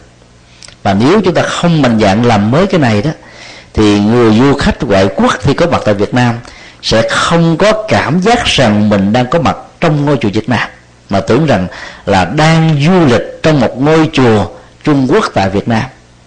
Đó là phần lớn những câu nhận xét của khách nước ngoài khi có mặt tại Việt Nam. Là một nhà dân hóa và những người yêu chuộng văn hóa Việt Nam không ai không khỏi đau lòng bởi những câu nhận xét phát xuất từ những cái tình huống thật như thế. Cho nên cái con đường kiến giải và con đường đưa thông qua tri thức Phật học. Lấy cái tri thức thế học làm nền tảng, nó rất là có ý nghĩa. Và do đó, rất mong các nhà tri sử ờ, cư sĩ tri thức có mặt ngày hôm nay quan tâm về vấn đề này. Để bằng những cái phương tiện và điều kiện ờ, có được của mình, ủng hộ cho phong trào mới, để giúp cho tăng ni đó được học đến đây tính chốn tại Việt Nam ở Việt Nam ngày nay đó, thì các trường Phật học đang bị một cái khủng hoảng lớn. Đó là khủng hoảng về tài chính để cho một cái trường Phật học được vận hành tốt đó, thì ta cần phải có phương tiện, thư viện. Mà hầu như là không có các trường Phật học nào ngoài ba học viện đào tạo cấp cử nhân có thư viện Phật học ở trong các chùa. Học mà không có thư viện để mà nghiên cứu đó thì kiến thức của tăng ni lệ thuộc vào kiến thức của các giảng sư tăng ni. Mà giàu cho cái bộ não có tốt như là một bộ nhớ, hay là máy vi tính đi nữa, thì ta thấy là sự tiếp thu nó nó không bao giờ vượt lên trên cái người cung cấp thông tin. Và kết quả là cứ sau một giai giai đoạn như thế, sau một thế hệ, là kiến thức đó nó giảm đi một phần. Và ta khó có thể đào tạo ra các nhân tài được cho nên nếu ai có những ờ, sách vở Phật pháp mà mình không có nhu cầu để sử dụng đó, thì ta có thể cúng dường. Hoặc là mình thấy vận động bằng những con heo công đức vừa nhỏ. Mỗi lần đi chợ búa dư lại một vài chục sen, thay vì vứt bỏ đây đó, hay là mua kẹo cho con cháu mình, thì ta bỏ vào cái con heo công đức mỗi năm khui một lần. Thì mỗi người như thế có tới thì cũng phải là từ 200 đô cho đến 300 đô. Và số lượng tiền đó đó nó có thể gộp 10 người lại là ta tạo ra được một cái thư viện nho nhỏ đó cái tiền sách ở Việt Nam không cao. Và nên làm đồng loạt như thế để cúng dường cho các ngôi chùa. Mỗi ngôi chùa phải có một cái thư viện Phật học nho nhỏ để cho ờ, Phật tử và tăng ni cùng được học hỏi. Về Phật pháp đó ta chỉ cần chọn năm chục đầu sách hay nhất là tôi có thể dài kiếp mà không hết mở rộng thêm là cần cho giới nghiên cứu học thuật thôi. Còn năm chục đầu sách là có thể quá dư thừa rồi. Ta không cần nhiều hơn nữa. Rồi cái số còn lại thì ta có thể làm một cái thư viện âm thanh. Thư viện sách nói. Mà hiện tại trong nước đó thì ngoài chúng tôi còn có một vài chùa khác đang nỗ lực làm công việc này. Âm thanh hóa, đại tạng kinh, rồi đọc các truyện sách và tác phẩm ứng dụng Phật giáo hay, ra thành băng đĩa dưới dạng MP3 phổ biến thì cái số tiền mà tạo ra một cái địa ấn tống ở trong nước đó, nó chỉ có 2.000 đồng Việt Nam. Một đô với cái giá um, tiền tiền hiện tại tại Việt Nam đó thì nó bà là 18 ngàn thì ta có được 9 đĩa CD hay là VCD rồi. Cho nên là làm cách đó thì ta sẽ mở rộng con đường Phật pháp nó một cách có hiệu quả. Trong lần đi thuyết giảng tại um, Ba Bi Thuộc thì chúng tôi uh, có thăm viếng 500 gia đình dân tộc ED thì trong các dân tộc này đó thì um, Phật giáo đã bắt đầu được biết đến trong vòng 15 năm trở lại đây. Do một số nỗ lực của một số thầy lên trên đó. Thì um, cái bản chất dân tộc đó, thì gần như là gắn liền với thờ phượng. Thượng đế theo cái, cái tiếng riêng của họ là vàng. Và um, phần lớn nó có thể nói là 80 phần trăm đó là họ mù chữ. Ta không đọc được chữ viết bây giờ mặc dù được la tinh hóa nhưng mà không ai đọc được. Do đó đó để cho Phật giáo có mặt ở những vùng này đó thì ngoài cái việc mà ta dịch các cái bản kinh nó mang tới cách nhân thừa chứ đừng bản kinh mang tới cách là pháp môn như là Việt Nam đã sử dụng trong à, mấy ngàn năm qua cho dân tộc Tây Nguyên bằng ngôn ngữ mẹ đẻ của họ thì họ mới biết đến đạo Phật từ từ. Sau đó ta nhờ các phát thanh viên à, giỏi hai ngôn ngữ ngôn ngữ dân tộc và ngôn ngữ kinh. Đọc ta tặng búa các cái đĩa ra để cho người ta nghe bằng cassette. Thì lúc đó ta mới hiểu được Phật pháp. Cái này nó cũng liên hệ đến hoạt động um, ấn tống để mở mang cái phần mà kiến giải về Phật pháp. Thì hy vọng rằng là khi mà trình độ Phật pháp được nâng lên á, thì số lượng Phật tử nó sẽ được gia tăng một cách rất là tình nguyện. Mà ta không cần phải tốn rất nhiều cái phương tiện về vật chất như là các tôn giáo khác đã làm theo đạo có gạo mà ăn đó là một cái mơ ước rất là lớn. Và cái ờ, mơ ước thứ năm đó là cái nghi thức tụng niệm ở tại các chùa sử dụng trong rất nhiều thế kỷ qua đó theo chúng tôi. Mặc dù đây là chỉ là cái đánh giá hết sức chủ quan và cá nhân. Nó là cái nghi thức tụng niệm chùa các nhà sư và các sư cô chứ phải cho người cư sĩ. Cái nghi thức đó nó, nó um, nằm ở hai phương diện phương diện một, chiếm đại đa số khoảng 85% sự tụng niệm ở các chùa là sử dụng nghi thức của đề thanh, trung quốc. Và trong cái nghi thức này đó thì à, nó được gọi là hai thời khóa tụng.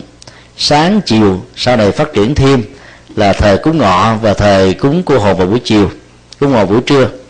Thì bốn thời khóa tụng đó đó thì gần như là yếu tố của tịnh độ tông đó, nó chiếm là khoảng 60 phần trăm và mật tông đó nó chiếm là khoảng um, ba chục phần trăm, và số còn lại là thiền tông như vậy đây là một cái nghi thức tổng hòa ba tông phái chính của Phật giáo để hỗ trợ lẫn nhau. Và các bài kinh được tuyển chọn trong các nghi thức sáng, trưa, chiều và tối. Nếu nói một cách nghiêm túc, nó dành cho đối tượng già, bệnh, chết, không thấy tuổi trẻ. Qua toàn không có đó là một sự thật thôi ta đọc cái bài kinh ờ, dược sư hay là đọc bài kinh phổ môn đó để cho bệnh. Mà bệnh phần lớn được hiểu nên là nó là kết quả của cái già. Mặc, mặc dầu có một số bệnh bệnh trẻ thì không nói. Rồi các bài kinh như là di đà địa tạng phục vụ cho người chết. Cái đám tang cung dỗ cung thất hết. Không có bài kinh nào dành cho tuổi trẻ trong khi đó trên 300 ngàn pháp hội mà Đức Phật đã có dịp thuyết giảng trong suốt 45 năm theo năm tông hay là 49 năm theo Bắc tông đó thì gần như là 85% các bài kinh đó, nó không đi về pháp môn mà đi về các tình huống để xử lý các cái nỗi khổ điệp đau được xem là có gốc rễ từ phiền não tham sân và si. Và do đó đó quần chúng đến về Phật pháp đó, ngày càng đông số lượng các bài kinh về thiền mà Đức Phật giảng dạy nó nó chưa được một phần trăm trong số 300 ngàn pháp hỏi. Và số lượng các bài kinh về tịnh độ chỉ có 3 bài trên số 300 ngàn bài. Con số chẳng là bao. Số các bài kinh mật tông đường nó có phần hơi nhiều hơn chút xíu. Cũng vài chục bài là hết à. Nhưng mà khi mà đưa vào nghi thức thành trì được các nhà sư Trung Hoa biên soạn và Việt Nam tiếp thu lại đó, ở trong truyền thống của Phật giáo Bắc Tông nói chung đó thì hầu như là các bài kinh mang tính cách là pháp môn nhiều hơn.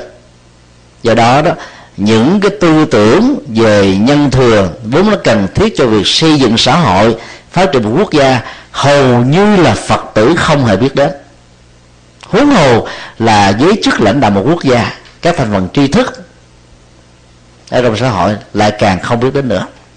Thành kết quả là nó tiếp xúc với các bản tin mang tính cách ờ, pháp môn như vừa nêu, người ta có cơ hội tiếp xúc nhiều với cái vỏ tín ngưỡng của Phật giáo hơn. Và đây chính là mấu chốt của vấn đề. Cho nên đã từ lâu rồi chúng tôi mơ ước là cần phải có hai bộ kinh điển. Một bộ là kinh điển cho người tại gia và một bộ kinh điển cho người xuất gia. Bởi vì cái nhu cầu tâm linh và cái trình độ tâm linh về phương diện thực phẩm tâm linh ở hai giới này hoàn toàn khác biệt. Không thể áp dụng một cái nghi thức tụng niệm mà nó phản ánh cái trình độ và thực phẩm tâm linh của người xuất gia ngang và bằng với người tại gia. Bởi vì có nhiều người tại gia người ta đâu cần giải thoát đâu. Trình độ tâm linh cao nhất của người xuất gia là để giải thoát thôi. Mà người tại gia là không nên giải thoát. Người tại gia phải có trách nhiệm với xã hội, với thế giới, với gia đình rồi với bản thân của mình để đóng góp và xây dựng gia đình xã hội một cách phồn thịnh. Ờ, à, trên nền tảng của ờ, năm điều đạo đức để phát triển hạnh phúc mà việc xử lý và ứng dụng nó nó không làm cho mình lún lút sâu trên con đường tha hóa. Cho nên mình áp dụng một nghi thức rồi đó thì sau thời gian 10 năm tụng niệm cái kết quả là nhiều người phật tử tại gia không còn muốn làm gì nữa hết á buông hết à thì cái nghi thức mà xuất ra là buông bỏ mà. Và để đầu tư cái thời gian tâm linh thật nhiều cho con đường hành trì và nếu sử dụng chung thì sau thời gian rồi mình cũng bị áp phê theo cái mô típ tâm linh đó mình không muốn làm gì hết trơn á. Dĩ nhiên là những người mà về hưu rồi không muốn làm gì nữa thì tốt hết. Thì cần đi tu tu rục tu lụy ờ, tu để mà giải thoát thì thì càng hay. Nhưng mà trong cái thời mà mình có thể phục vụ được trong điều kiện mình có thể dấn thân để làm tốt được đó, thì ta nên làm theo cái mô hình cư sĩ thời đức phật mà con người điển hình nhất là cấp cô độc. Phải giàu thật giàu mới làm đạo được, để đóng góp được, phục vụ nhiều được. Và đừng bao giờ mong cầu con đường giải thoát. Người tại gia là không nên cầu đến giải thoát.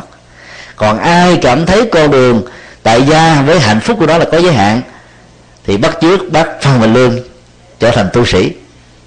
Đó là một sự lựa chọn để chuyển một cái mô tiếp mới. Và hai con đường này nó phải hỗ trợ cho nhau nhưng người xuất gia phải chiếm thiểu số trong nên đa số. Người tại gia phải là đa số. Thì Phật pháp mới đưa vào trong các ngọn ngách của cuộc đời được. Cho nên um, cái nghi thức như thế nó rất là cần. Ở trong nghi thức của người tại gia thì nó cần phải có những cái mà nó liên hệ đến tình yêu, hôn nhân, hạnh phúc gia đình, quản trị kinh tế, đầu tư một cái ờ, chức nghiệp cái con đường chuyển hóa những nỗi khổ niềm đau như là những phương pháp thực tập, bao gồm cả ba tông phái, ai thích cái nào thì tụng cái đó. Còn con đường xuất gia thì nó khác cái này, tại vì cái này là họ mới vào chùa là họ đã học rồi, cho nên cũng tụng là một cái nghi thức như là người tại gia, nó không tạo ra áp phê ở người xuất gia.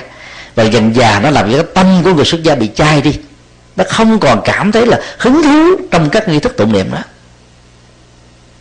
là người tu đó thì mình dễ cảm thông được điều này lắm.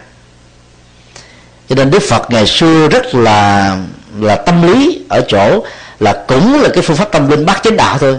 Ngài tạo ra nó hàng trăm cái cái kiểu bánh khác nhau để ăn hoài không thấy ngán chứ.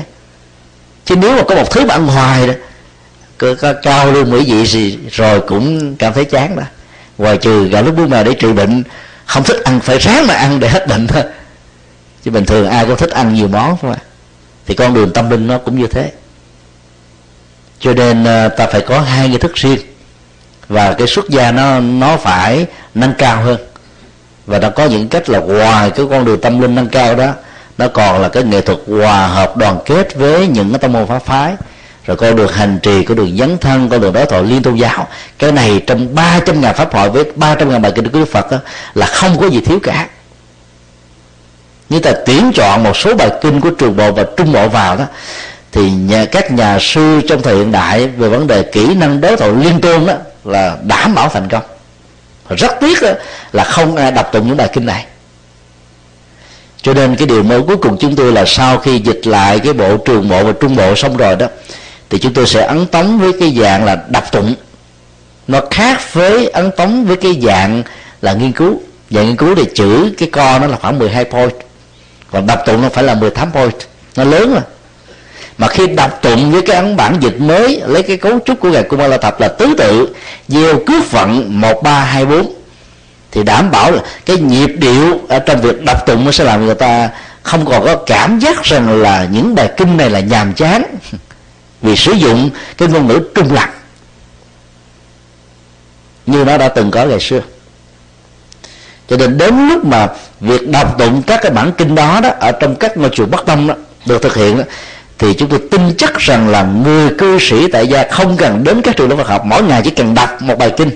Đọc qua năm suốt tháng, một trăm năm mươi mấy bài kinh của trung bộ và ba mươi hai bài kinh của trường bộ thôi là có thể trở thành nhà hoàng pháp giỏi nội việc đọc không là đã trở thành hoàng pháp giỏi rồi. Đúng rồi, nếu được huấn luyện những kỹ năng chuyên môn nữa, thì chắc chắn là phải ngon hơn nhiều. Cái điều đó thì không biết là khi nào mới làm được xong nhưng mà nếu làm xong được thì chúng tôi tin chắc rằng là nó sẽ có một cái ờ, cái đóng góp về phương diện ờ, học thuật cho Phật giáo. Để nó giải phóng bớt những cái gì tùng gửi bám lên trên thân cây bồ đề. Mà nhiều nơi sợ quảng hốt quá nên chặt luôn cây bồ đề, cho nên cuối cùng đạo Phật mất. Sợ chung rễ mà phá đi cây bồ đề thì uổng vô cùng. Vấn đề làm sao là tháo dây bồ đề, dây trùng rễ ra khỏi cây bồ đề thôi. Mà con đường tháo đó phải là bằng con đường đường kiến dạy Phật pháp. Thì ngày hôm nay à, nhân à, nhìn thấy bác Phạm Mạnh Lương trở thành à, một nhà sư với hảo tướng, chúng tôi cảm thấy rất quan hỷ và rất nhiều vị cư sĩ tri thức đóng góp rất nhiều cho vấn đề hoàng pháp trong rất nhiều năm qua tại Hoa Kỳ và cho cộng đồng Việt Nam nói chung trên toàn cầu. Tới đây để nâng đỡ tinh thần. Nhưng tôi rất lấy làm à, hân hoan và chia sẻ một vài cái à, suy nghĩ cá nhân. Có thể những suy nghĩ đó chưa chín chắn hoặc là nó hơi chủ quan nhưng nó là một cái suy nghĩ độc lập. Để mong sao đó à, thông qua cái việc mình chia sẻ và sự nối kết giữa tăng và à, các vị cư sĩ để chúng ta có thể làm cho cái ngôi nhà của Phật giáo ngày càng đi lên và tự giác của Đức Phật được nhiều người Việt Nam tiếp nhận hơn. Chứ không chỉ đơn thuần chỉ là sự tiếp nhận về phương diện à, tín ngưỡng như nó đã từng có trong à, rất nhiều năm qua. À, mới đây 9 giờ. Thì bây giờ à, thời gian còn lại dành cho cái phần à, trao đổi. À, xin à, à, chư vị à, pháp hữu đặt những câu hỏi. Yeah.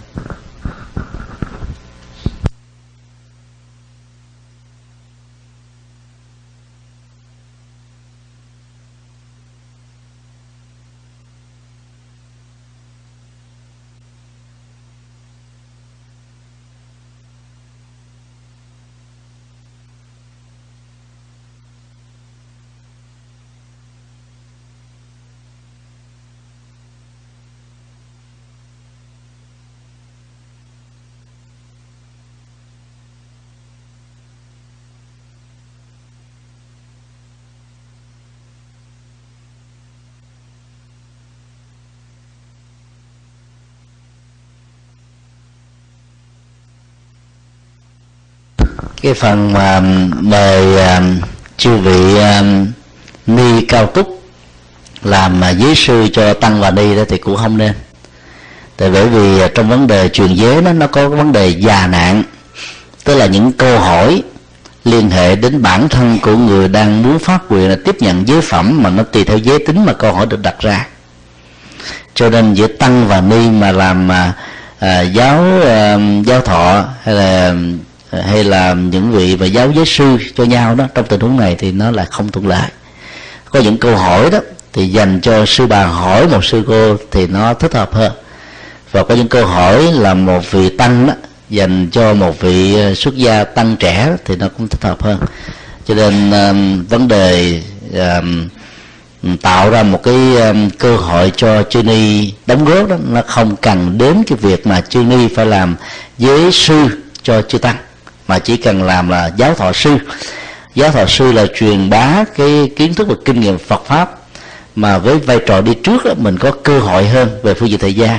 Để mình tiếp nhận được và chia sẻ lại thì nó vẫn có thể chấp nhận được. Còn vấn đề mà uh, giới phẩm và truyền bá nó đó thì nó còn nhiều đến vấn đề giới tính khác nữa. Cho nên à, cũng không nên à, không nên đặt ra bởi vì nó có thể tạo ra thêm sự uh, à, phức tạp và khó được chấp nhận.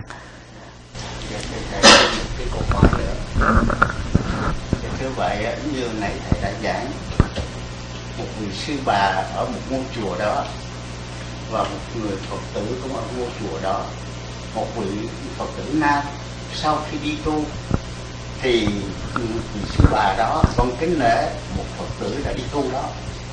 Như vậy thì đến giai đoạn bây giờ một sư bà có thể cho một người phật tử đó đi tu để làm người tử gì đây là một vấn đề đang được à, thảo luận ở tại Hoa Kỳ.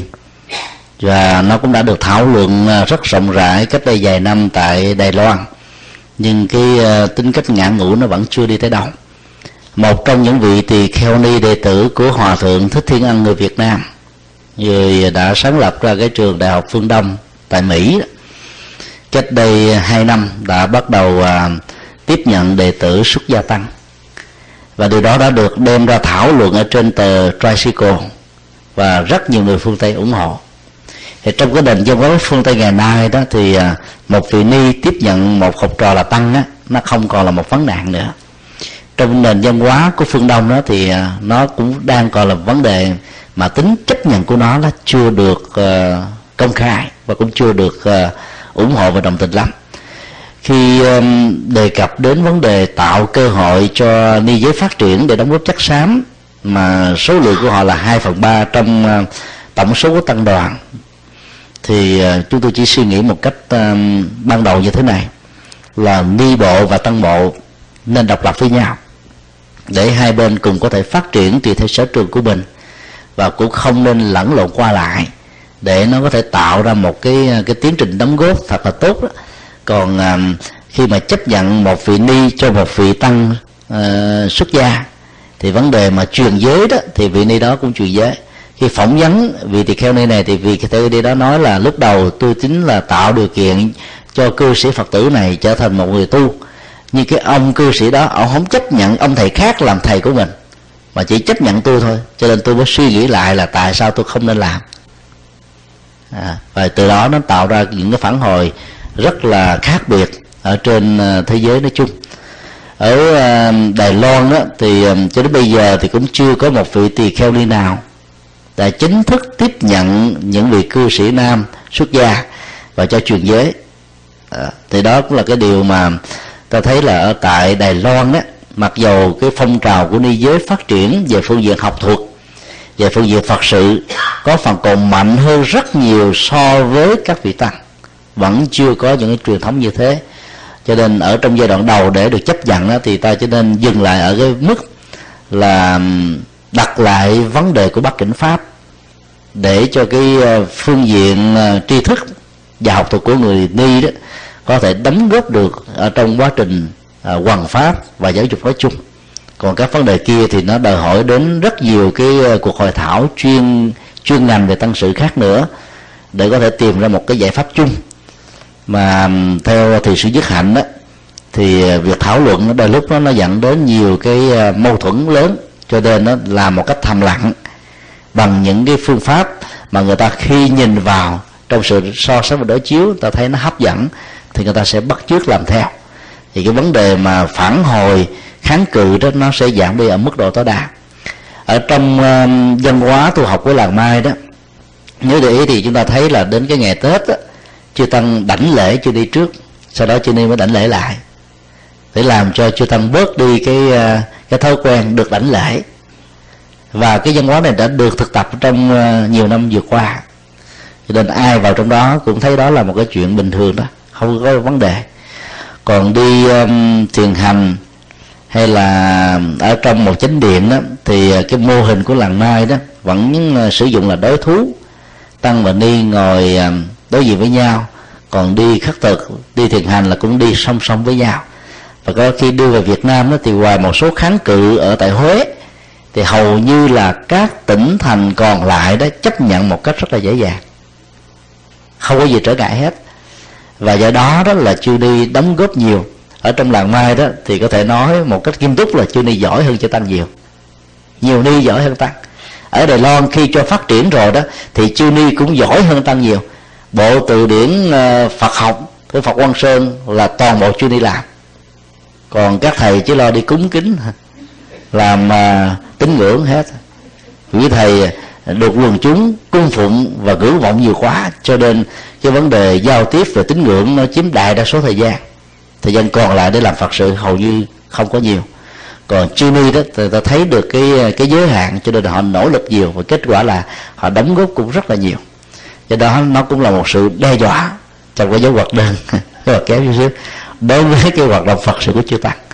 Và do đó đó rất nhiều chư tăng của đài loan nó không muốn cho chư ni à, giải thể cái bát kinh pháp.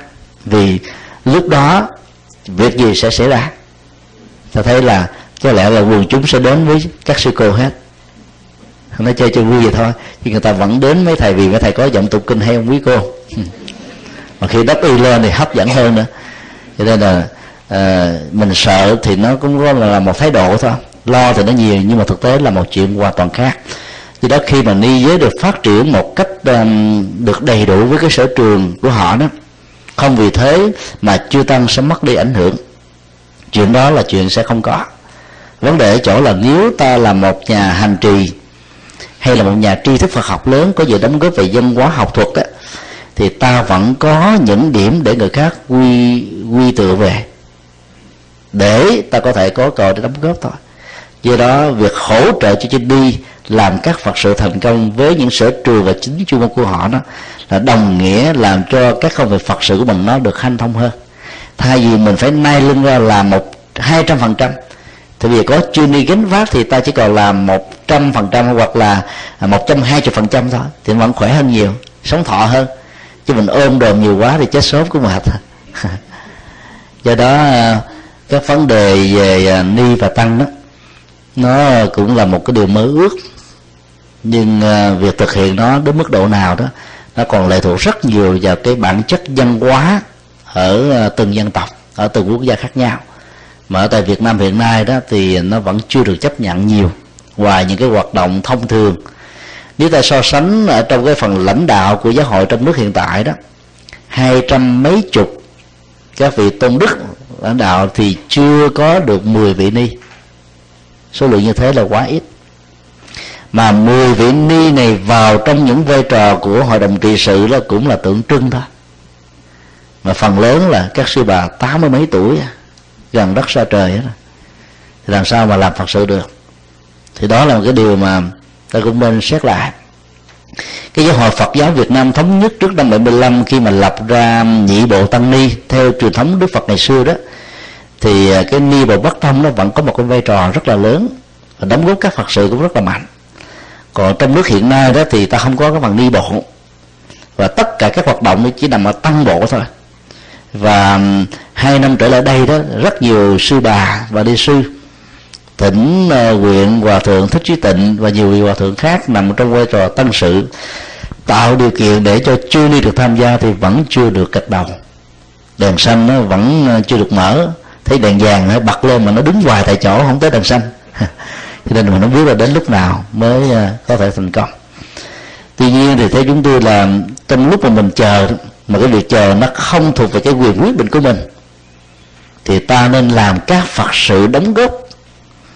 Chẳng hạn như viết sách, dịch kinh hoàn pháp, giảng dạy, như là các vị tăng. Thì lúc đó đó, cái tính thừa nhận về phương diện xã hội sẽ được dễ dàng hơn. Và chúng ta nhờ chờ cho phép rồi mới bắt đầu làm. Lúc đó nó hơi chậm. Và nó có một khoảng cách thời gian rất là lớn do đó um, nói như thế không có nghĩa là chúng tôi ủng hộ ni chống lại chư tăng mà chỉ muốn ờ, đưa ra một cái hướng mà theo cái chủ quan của mình á, nếu hướng này được thực hiện á, thì con đường quần trị của Phật pháp nó được lệ lạc nhiều và đây cũng là cái sự trở về nguồn với Đức Phật ngày xưa.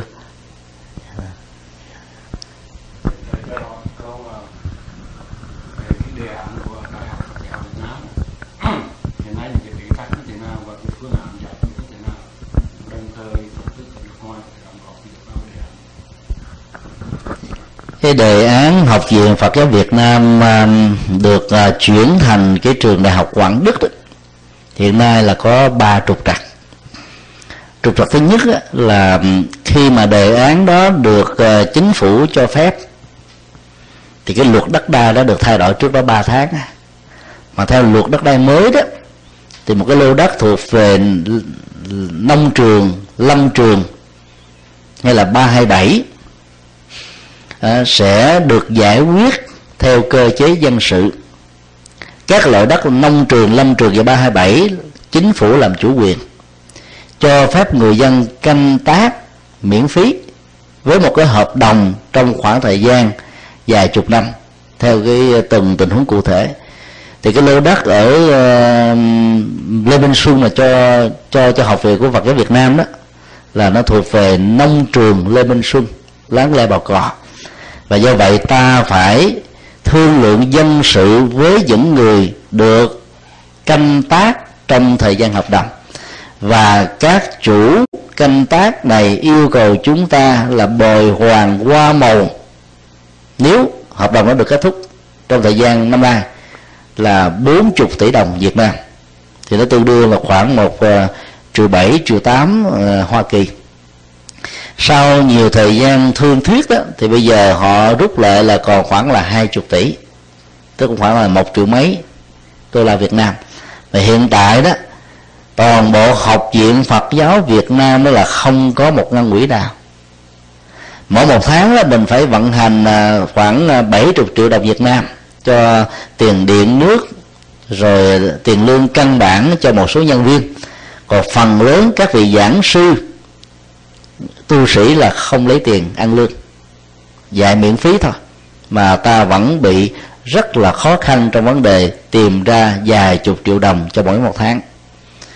Cái khó khăn thứ hai là cái cơ chế quản lý về ờ, tôn giáo và giáo dục trong Việt Nam cho đến bây giờ nó vẫn chưa thông thoáng. Ở chỗ đó là pháp lệnh tôn giáo được thủ tướng ký, mà trong đó đó vẫn còn nhập nhằn và hiểu lầm rằng cái cơ chế đào tạo của các học viện Phật giáo như là chuẩn viện của thi chúa giáo. Chuẩn viện thi chúa giáo là đào tạo ra linh mục. Còn các trường Phật học của Phật giáo không phải đào tạo ra các thầy tu, các tu sĩ, mà là đào tạo một văn bằng Phật học. Dĩ nhiên, cái tính cách văn bằng Phật học trong Phật giáo nó phải đi song hành với sự thực tập cho nên bản chất của sự đào tạo khác nhau hoàn toàn, nhưng được đánh đồng ở trong pháp lệnh tôn giáo cho bây giờ. Do đó đó là pháp lệnh này không thừa nhận cái dân bằng đào tạo của học viện Phật giáo Việt Nam là tương đương với cử nhân, xuất thân từ các trường đại học dân lập hay là quốc lập tại Việt Nam cho đến giai đoạn này kết quả của cái cơ chế đó dẫn đến một cái tình trạng là khi ta muốn nâng cái trường học viện Phật giáo Việt Nam thành một trường đại học để cái mức độ đào tạo đó ngoài cái tiến sĩ còn hậu tiến sĩ, ta không được phép tới thực hiện. Cho nên cái quy trình phải đi ngược lại là đầu tiên phải giải quyết cái cơ chế dân bằng tương đương của học viện đối với các trường đại học bên ngoài. Mà khi đụng với vấn đề đó thì nó liên hệ đến các quy định của bộ giáo dục và đào tạo trong nước. Mà theo quy định hiện hành bây giờ đó, thì các cái trường nào muốn chấp nhận dân bằng tương đương thì chương trình học của nó phải do bộ giáo dục và đào tạo quy định. Và điều này phật giáo chúng ta không chấp nhận.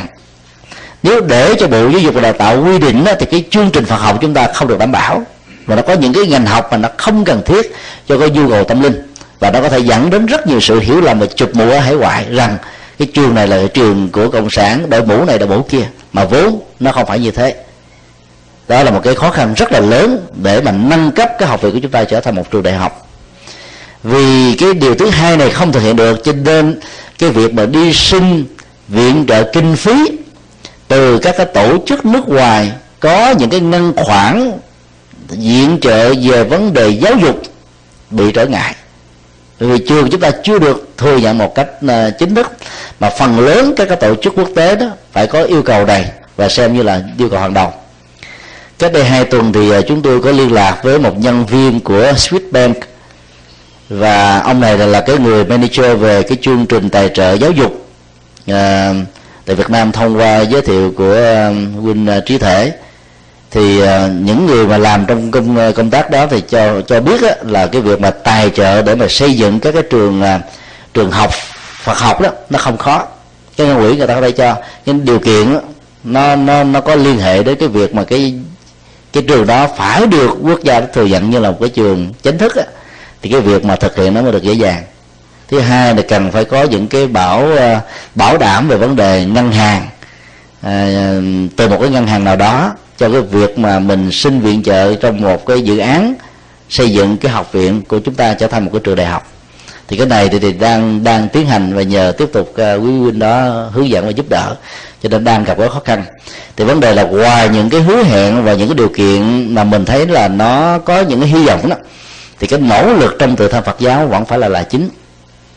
Ở trong nước đó, thì sự làm pháp và kinh tế làm cho các Phật tử giàu có lòng với Phật giáo cũng khó có thể đóng góp một cách có hiệu quả cho vấn đề giáo dục tăng ni. À, trong à, bốn uh, năm vừa qua khi bắt đầu uh, chủ trương là lấy học phí cho tăng ni đi học đó thì các chùa đó cũng có những phản hồi không đồng tình. Nhưng mà nếu không tiếp tục lấy học phí đó thì trường mình vẫn tiếp tục tồn tại được như mấy chục năm qua nó đã từng tồn tại. Nhưng phát triển nó thành một mô hình quy mô mà cái tính ngang màu của nó ở cái cấp khu vực đó sẽ là một ước mơ khó có thể thực hiện được. Cho nên là hội đồng quản trị của học viện đã quyết định là thâu tiền học phí để cho ta có thể nâng cấp được những cái nhu cầu khác về phương diện giáo giáo dục. À, do đó đó nó đang gặp những khó khăn. Thì có một ý kiến đặt ra là như thế này. Tức là thay vì lấy tiền lừa tiền học phí thì ta vận động các thầy chủ trì hay là các thầy bổn sư có học trò học ở các Phật học viện. Hỗ trợ tương đương học phí thì cái tiếng mang tiếng là lấy học phí nó không có, mà cái kết quả đạt được giống như nhau, cũng làm thử mà không ai đóng á. Thì tại một ngôi chùa, có thể là có đến năm, bảy thầy đi học, mà cái tiền phước xưa các chùa nó một cách nghiêm túc khui ra đôi lúc không đủ trả tiền điện nước tại Việt Nam cái lúc đó không đủ để trả tiền điện nước là lấy đâu mà các vị trụ trì có thể lo cho các vị tăng hay là ni đang ở trong chùa mình đủ sức để đóng tiền học phí được. Thì vấn đề còn lại là một số đó, nhờ vào sự giúp đỡ của cha mẹ, người thân. Một số đó là các phật tử ủng hộ. Một số ở những ngôi chùa có ờ, phật tử nhiều đó, thì người ta cúng dường trại tăng. Thì một số là có phật tử hải ngoại rót về. Thì tùy theo những cái duyên tốt đó mà cái việc tháo gỡ này nó cũng được thực hiện.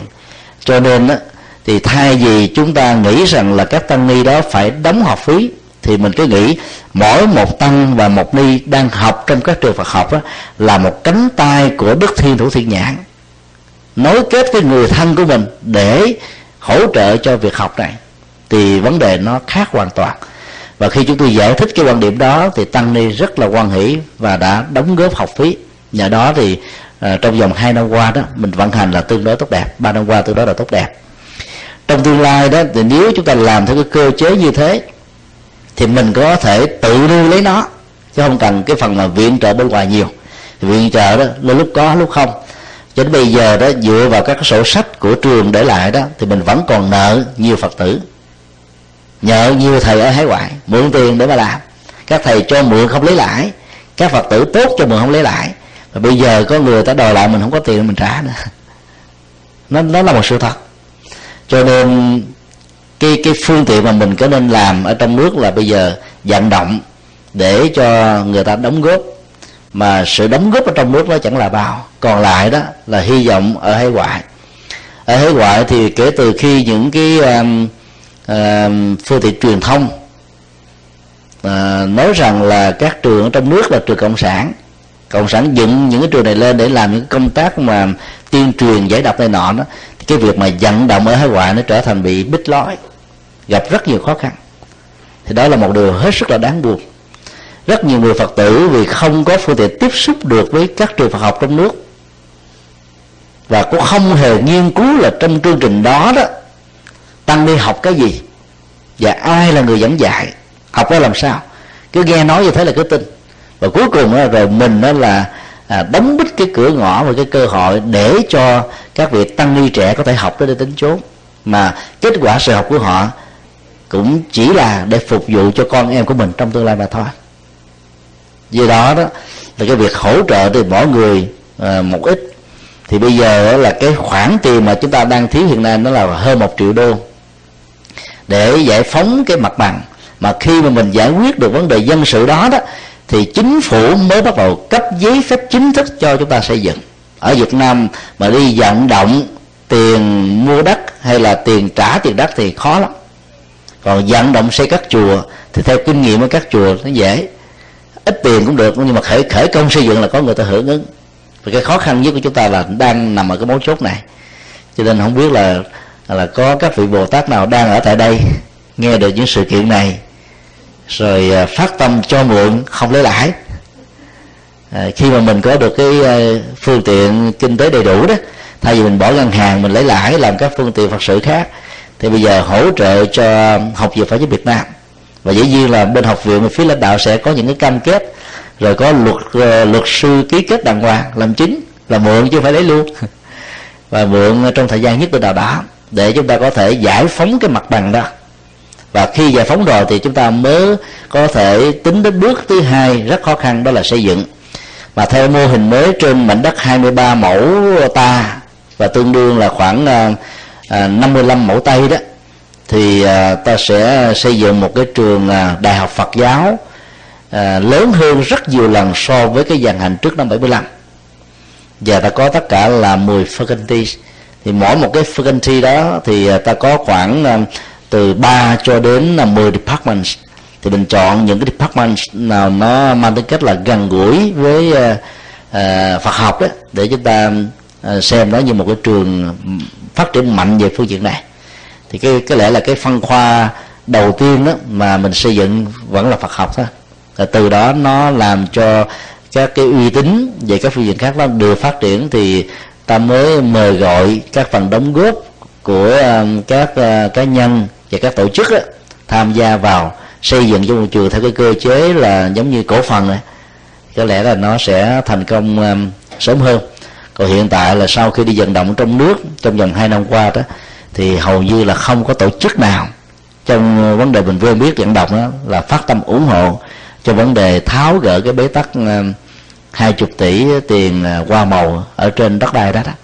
Cho nên đang bị rất là ư ách tắc nếu như um, có ai đó biết được những cái tổ chức nào mà họ sẵn lòng viện trợ về giáo dục một cách vô điều kiện hoặc là những cái điều kiện họ đặt ra là để đáp ứng được cái quyền uh, được giáo dục và đảm bảo được cái um, cái cái chuyện đóng góp của nó ở trong tương lai đó thì nên giới thiệu cho uh, hội đồng quản trị của học viện để mình uh, làm những thủ tục đáp ứng được những cái nhu cầu đặt ra của họ thì có lẽ là cái việc đó nó cũng ờ, rất là dễ thực hiện. Cho tới bây giờ thì cái niềm hy vọng nó cũng còn ờ, mong manh quá. Vì chúng ta nghèo quá, làm không nổi. Nếu ở hải ngoại nó mỗi một người phật tử chỉ cho chừng 5 đô la thôi. Tại Cali này không thôi, là cũng đủ số là trên ờ, một triệu đồng. Hoa Kỳ giải phóng được mặt bằng nhưng mà rất tiếc là những cái phương tiện truyền thông ở hải ngoại hơi tiêu cực một số do hiểu lầm, một số do cố tình. Xem rằng cái trường của chúng ta như là một con cờ của chính phủ. Trong đó họ không thấy biết được rằng là ở trong nước mình phải đấu tranh.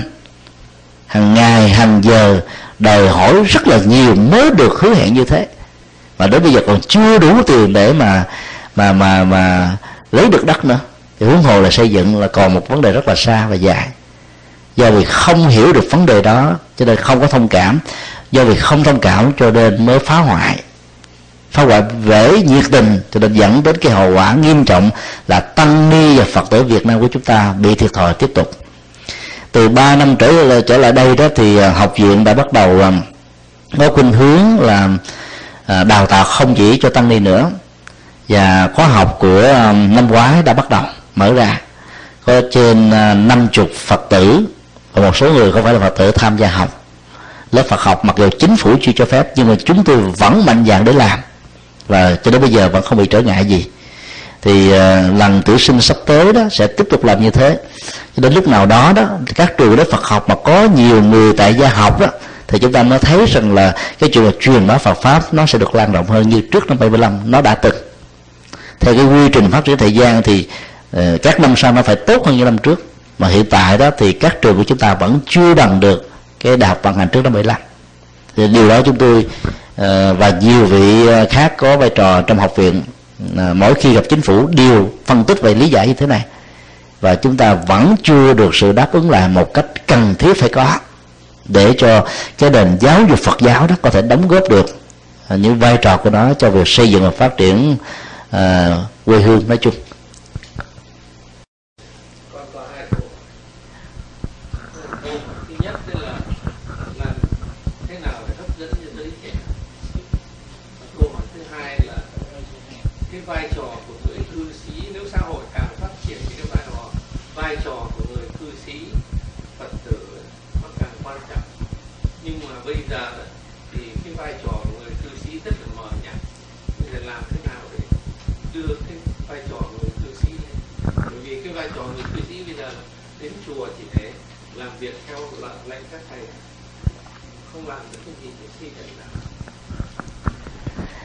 Về à, vai trò của người à, cư sĩ tại gia đó.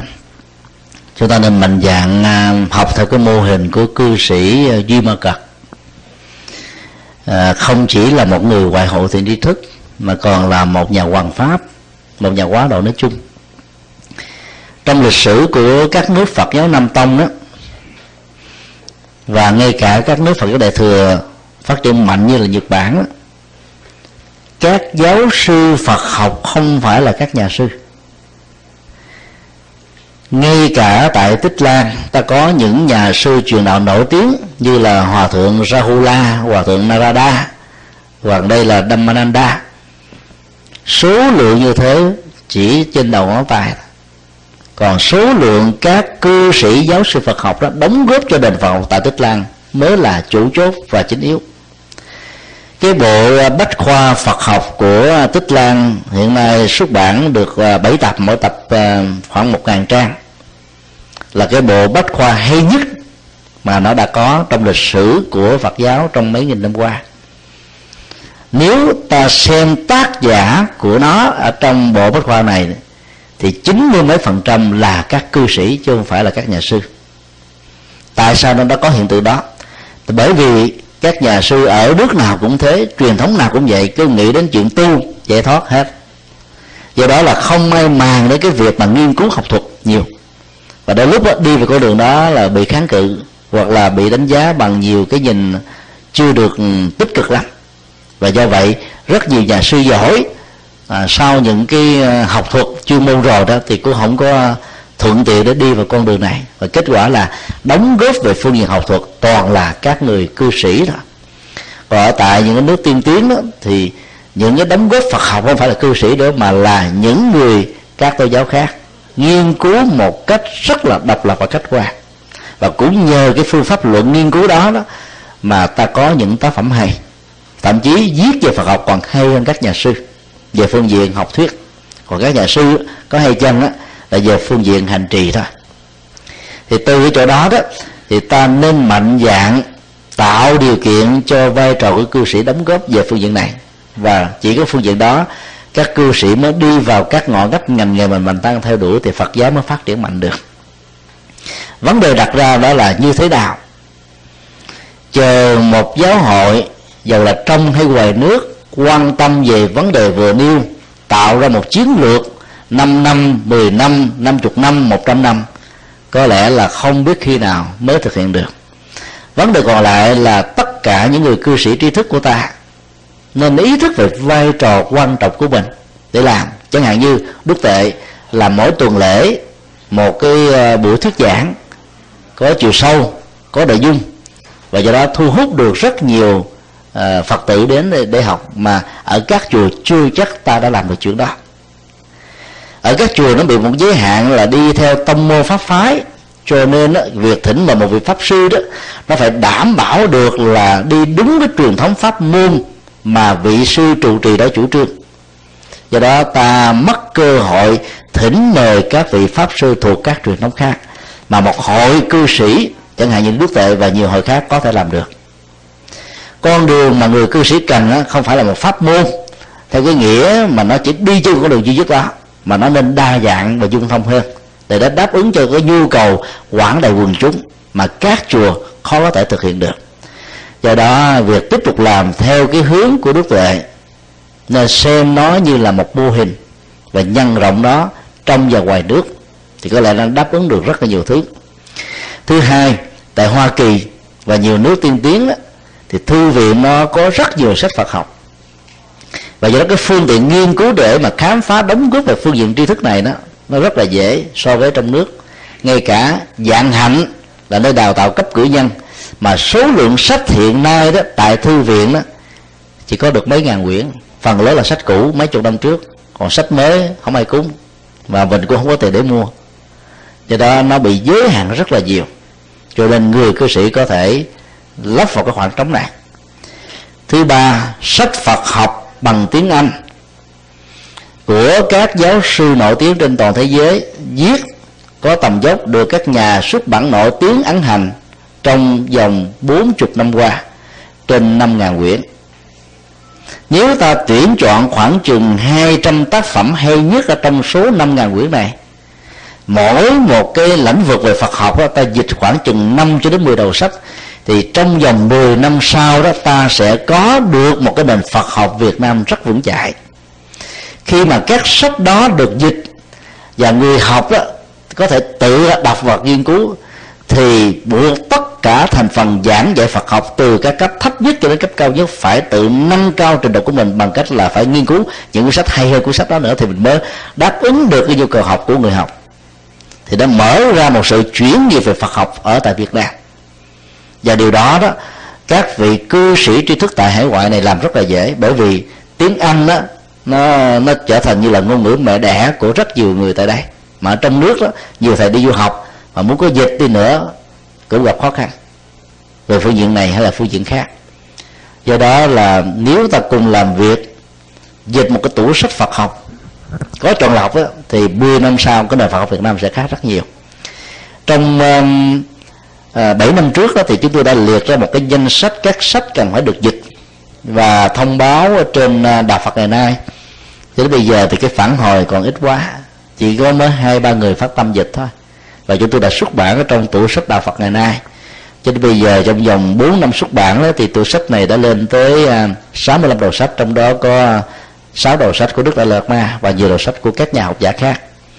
Nếu chúng ta cùng hợp tác làm và làm một cách bền bỉ đó, có chiến lược đàng hoàng. Thì trong vòng hai chục năm sắp tới, cái nền Phật học Việt Nam sẽ được nâng cao. Và đây là cái đóng góp rất lớn của người cư sĩ tại gia. Cái điều thứ ba đó là cái quay mối quan tâm của rất nhiều người cư sĩ là nằm ở chỗ là làm thế nào để có được một cái vai trò ở trong à, lãnh đạo giáo hội. Và đây là vấn đề đã được thảo luận rất nhiều ở à, trong nước. Và hầu như đó là có khuynh hướng mà đồng tình cho sự có mặt của cư sĩ trong à, tăng đoàn đó và phương diện cơ cấu quản trị đó là chưa được đồng thuận cao. Và do đó chờ đến một cái giai đoạn được đồng thuận thì không biết đến khi nào. Hơn nữa con đường hành chánh đó, nó có rất nhiều cái phức tạp. Và đi vào con đường hành chánh rồi đó thì vấn đề uh, đụng chạm với nhau giữa người cư sĩ và người người xuất gia đó, nó cũng là một vấn đề cần phải thảo luận. Các cái mô hình uh, các chùa có hội quản trị và các sư trụ trì hay là các sư cô trụ trì được thỉnh mời về đó sau một thời gian làm việc là dẫn đến những cái mâu thuẫn. Bởi vì cái tâm trạng của người cư sĩ và cái tâm trạng của người xuất gia nó khác nhau. Người xuất gia thì học uh, cái phương pháp học phật rồi nghĩ mình như là một cái người lãnh đạo. Còn cư sĩ đó thì đi theo con đường quản lý quen và hai cái mô tiếp này nó thường không ăn khớp với nhau. Sau một thời gian làm đó nó dẫn đến nhiều sự đổ vỡ ở hải ngoại là một mô hình tham khảo khá tốt về phương diện đổ vỡ này. Ở trong nước thì có khoảng năm bảy ngôi chùa thuộc cái mô hình à, như thế, nhưng sự mâu thuẫn là không có. Các thầy được thỉnh mời về làm chủ trì đó, vẫn có những cái quyền hạn. Và chương trình tu học tại chùa là do các thầy chủ trì quyết định hết. Còn cái vấn đề mà quản trị tài chính của ngôi chùa đó, thì nó trở thành cái cuộc họp quyết định chung mà người xuất ờ, người tại gia không phải là quyết định một cách trọn vẹn một trăm phần trăm như ở tại các hội đoàn tại mỹ. Chùa xá lệ là một mô hình đó. Do cư sĩ chánh trí mai thời truyền xây dựng cho đến bây giờ nó vẫn được à, theo cái mô hình này. Hòa thượng thích thiện tu là viện chủ kim chủ trì. Hòa thượng được quyền quyết định một trăm phần trăm chương trình tu học giảng dạy mà các vị cư sĩ không có can thiệp vào. Cho nên nó cái mâu thuẫn giữa tăng và ni à, giữa chư tăng và cư sĩ không có còn cái cơ cấu hành chánh đó, thì nó dễ dẫn đến những mâu thuẫn đó vì bên cạnh đó nó còn có cái quyền lực và sự quyết định nữa cho nên mô hình trong nước đó, sau thời gian mà có những vị cư sĩ tham gia vào nên nó có nhiều đổ vỡ cho nên chờ đến một cái chuyện mà khai thông một cách lâu dài thì có lẽ là ta tự nỗ lực làm một cái gì đó thì nó vẫn tốt hơn nhiều một cái mảng rất lớn mà nó bị bỏ ngỏ trong rất nhiều năm qua đó là văn hóa và các lĩnh vực ngành nghề. Các tu sĩ phật giáo trong nước đó bây giờ đã có nhiều sự lựa chọn vào các ngành học khác nhau. Đó là một điều, điều rất là vui. Hiện tại tại thành phố Hồ Chí Minh đó, và Huế thì ta có khoảng là 15 tăng ni à, là tốt nghiệp bác sĩ từ trường đại học y dược thành phố Hồ Chí Minh. Thì trở thành những người chuyên môn trên lĩnh vực này để mà đóng góp cái hạnh uh, dược sư ngoài việc mà trị liệu vật lý thông qua đó hướng dẫn người ta về tâm lý.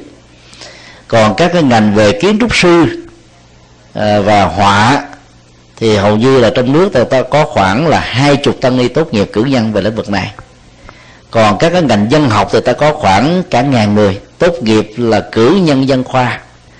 Còn về triết học thì ta cũng có được vài chục người tốt nghiệp được thạc sĩ rồi các cái ngành khác về vi tính thì có số số lượng nó nhiều hơn.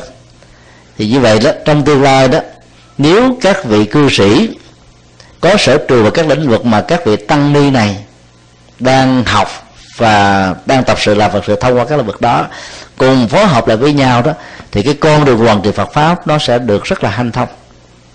Vì vấn đề quản trị thì người xuất gia làm sao giỏi bằng người tại gia về các lĩnh vực khác cũng như thế cho nên lấy kiến thức đó cộng thêm cái Phật pháp mình học được đó thì cái việc mà truyền bá hay là giới thiệu về tư tưởng Phật học đó, của người cư sĩ đó nó có phần thu hút hơn rất nhiều so với những quyển quá thuần túy của người xuất gia. Đây là những điều mà chúng tôi uh, rất là rất là là là thích thú và mong rằng là việc đóng góp của các vị cư sĩ vào trong các lĩnh vực đó đó nó càng nhiều thì càng tốt. Mà người xuất gia đó mới có thể cùng phối hợp để mà làm để làm một cách có thành công. Còn tạo ra một cái cơ cấu hành chánh đó, thì có vẻ rất là khó vì nó liên hệ đến cái quyền quyết định của rất nhiều vị hòa thượng cao túc lãnh đạo trong một cái cơ cấu giáo hội nhất định nào đó mà nó là không thuộc về cái quyền quyết định của chúng ta.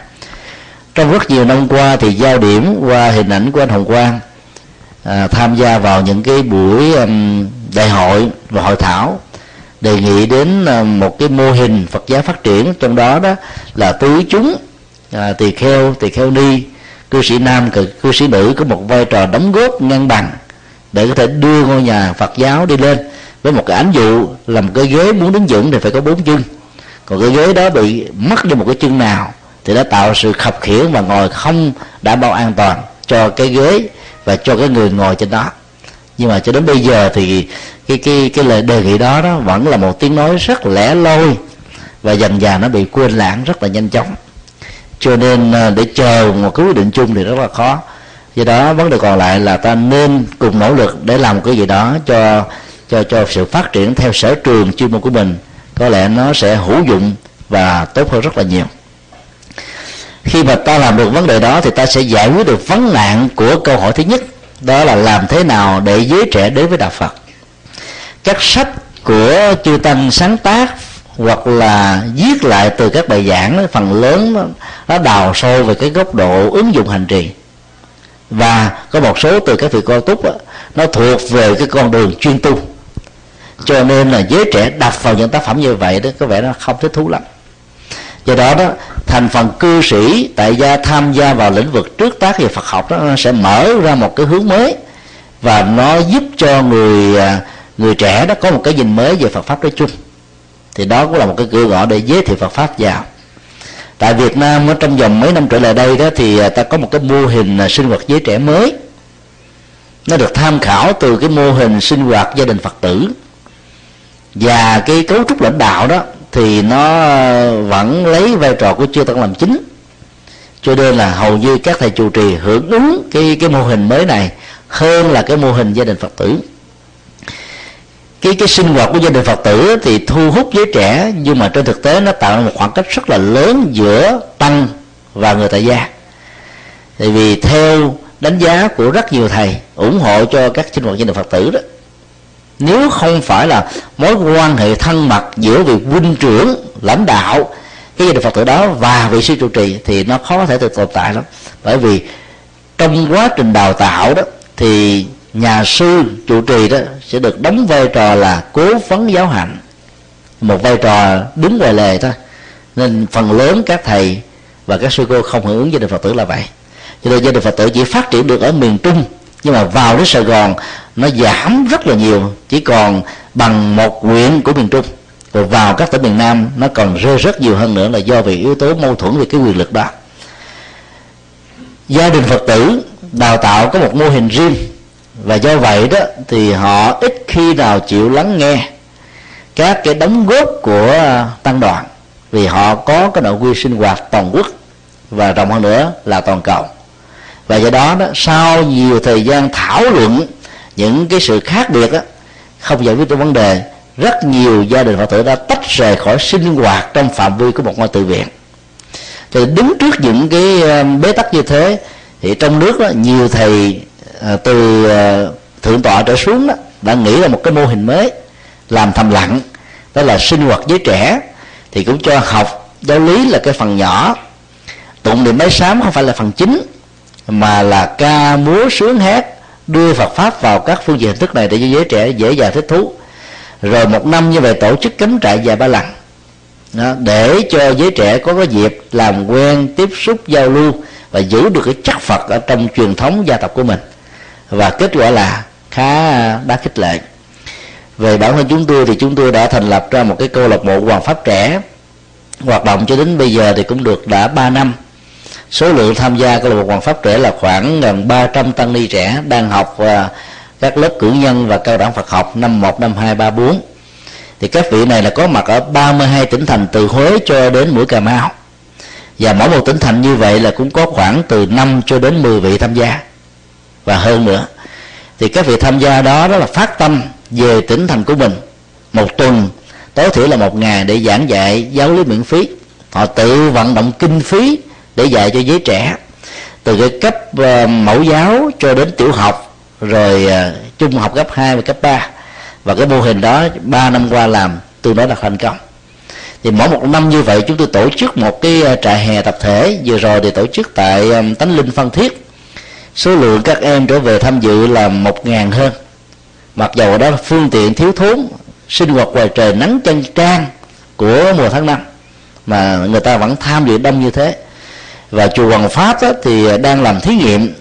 Cứ mỗi năm đó, vào 3 tháng hè thì có khóa tu dành cho chủ trẻ. Năm đầu tiên đó, là 2006 thì được khoảng 600 em. 2007 đó thì đã được 1.200 em. Năm 2008 3.000 mấy trăm em. Và nếu chúng ta tiếp tục nhân rộng mô hình này đó thì cái số lượng đó sẽ ngày càng gia tăng. Ở tại miền Bắc đó thì chùa Bằng đó thì tổ chức cái sinh hoạt giới trẻ thông qua các cái, ờ, cái thời gian thi cử cho nên họ tổ chức qua qua cái, cái giai đoạn là tư vấn mùa thi đưa tinh thần Phật giáo về thi cử cho các em này để các em có thể thi đỗ đạt cao và cũng là cái uh, mối quan tâm hàng đầu của các vị phụ huynh. Và cái sinh hoạt giới trẻ của miền Bắc á, trong những cái sinh hoạt vừa đi như trên đó nó, nó gây cái hào hứng rất là lớn. Do đó nếu ta thay đổi uh, và tham khảo cái mô hình của gia đình Phật tử thì ta sẽ có thêm một cái cửa gõ cho giới trẻ đi vào. Mô hình gia đình Phật tử vẫn tiếp tục giữ và phát triển để giữ lại cái truyền thống vốn đã có mấy trăm năm qua tại Việt Nam mà các quốc gia khác không có. Cộng thêm cái mô hình mới thì ta lại có nhiều cửa ngõ hơn để đưa Phật uh, giới trẻ đi vào Phật pháp. Thì tôi nghĩ rằng là cái cách làm như vậy đó thì nó đa dạng. Và ai thích hợp với mô hình nào thì đi theo mô hình đó thì giới trẻ sẽ sinh hoạt ở các chùa nhiều hơn chứ còn hiện nay đó, phần lớn các chùa tại miền Nam không ủng hộ cho gia đình Phật tử. Và miền Bắc hoàn toàn kháng cự với cái mô hình sư hoạt này. Do đó nếu ta chỉ giữ cái mô hình đó thì ta sẽ mất đến vài chục năm để tạo một sự đồng thuận giữa hai bên. Mà phần lớn nó là cái mâu thuẫn về quyền lực giữa các huynh trưởng và các vị thầy chủ trì. Nếu chúng ta nói một cách nghiêm túc và công khai ra nó nằm ở chỗ đó. Vì cái quyền lực giảng dạy thôi. Thì ta sẽ bị bế tắc còn cái mô hình mới sinh hoạt giới trẻ thì các thầy chủ trì nắm vai trò quan trọng mà tất cả những người tham gia giảng dạy, bao gồm các vị cư sĩ đó, đều là những vị giảng viên thôi. Cái quyền quyết định vẫn là cái tập thể của các các thầy. Thì nó vẫn có được một sự hưởng ứng rất là nồng nhiệt. Cho nên hai mô hình đó có thể hỗ trợ và bổ sung cho nhau để giúp cho giới trẻ có thể vào Phật pháp điều thứ ba đó thì à, theo chúng tôi là trong khoảng thời gian mấy ngàn năm qua thì hầu như là cái cái phương tiện mà thuyết giảng là vật sự của Phật giáo đó, đặt nặng trên con đường giải thoát. Và các Phật tử tại gia cũng học con đường giải thoát theo. Trong cái đó cái nhu cầu thực tế như chúng tôi đã nói trong kinh điển, thông qua thống kê trên 300 ngàn pháp hội Đức Phật giảng dạy đó, các bài kinh dạy về giải thoát không có, bao nhiêu? Mà dạy về cái con đường ứng xử sống làm sao an lạc hạnh phúc là là chiếm đại đa số cho nên là khi mà mình đưa các cái bài kinh thuộc về pháp môn quá nhiều thì giới trẻ không không thích được. Ví dụ giờ mình à, yêu cầu giới trẻ thực tập theo cái pháp môn, tịnh độ, niệm phật bản sanh tây phương, giới trẻ đâu có muốn đâu. Sống chưa hưởng thụ được bây giờ kêu chết rồi người già thì lại muốn chết sanh tây phương, giới trẻ đâu muốn đâu. Giới trẻ muốn kéo dài cái mạng sống của mình để hưởng thụ. Thì sau đó tính sao? Cho nên cái pháp môn như thế, nó sẽ không đáp ứng cho giới trẻ nhiều ngoài, một số người có khuynh hướng hướng nội, như những hạt giống vốn có nhiều đề còn đại đa số sẽ không thích hợp. Cho nên ta phải sử dụng các bài kinh mới mà các cái sinh hoạt giới trẻ do chúng tôi chủ trương đó. Thì cái bài kinh mà tụng á, không phải là phổ môn, không phải là dược sư, không phải là di đà, không phải là thủ lăng nghiêm, mà là kinh từ bi, mà là kinh hiền nhân, mà là kinh phước đức. Những bài kinh mà người tại gia không thể nào không biết đến nó rất là cần thiết cho cái hạnh phúc gia đình. Và sau cái thời gian thử nghiệm những bài kinh đó thì giới trẻ cảm thấy thích thú về Phật pháp hơn. Nhờ cái thích thú như thế đó, họ bắt đầu họ tình nguyện họ đi. Thì rất tiếc là cái không gian các chùa ở tại Việt Nam quá nhỏ, không đủ để dung chứa à, số lượng đông của các giới trẻ tại một ngôi chùa. Cho nên là cái kết quả nó vẫn chưa được như mong đợi. Hiện tại tại Việt Nam đó thì cái số lượng các cái à, băng nhà Phật giáo được làm à, trong vòng à, những năm qua là khoảng à, 200 nếu ta cộng luôn cả ở hải ngoại, trước và sau năm 75 thì ta có khoảng được 500 băng nhà Phật giáo và đó là một cái dấu hiệu rất là đáng mừng. Chỉ trong vòng 40 năm thôi mà ta đã có được một cái mô hình nhà Phật giáo để cho giới trẻ có thể tham gia. Và đây là một cái phương tiện mà các chùa nên hưởng ứng. Các hòa thượng trong nước bây giờ bắt đầu cũng thoáng hơn cho phép sử dụng các bài ca ở trong các chùa để cái tư tưởng Phật pháp vẫn được lan rộng mà cái không khí niềm vui ở giới trẻ nó có thể được giữ lại. Các bạn không vào chùa mà cứ niệm Phật tụng kinh là giới trẻ không thích hợp.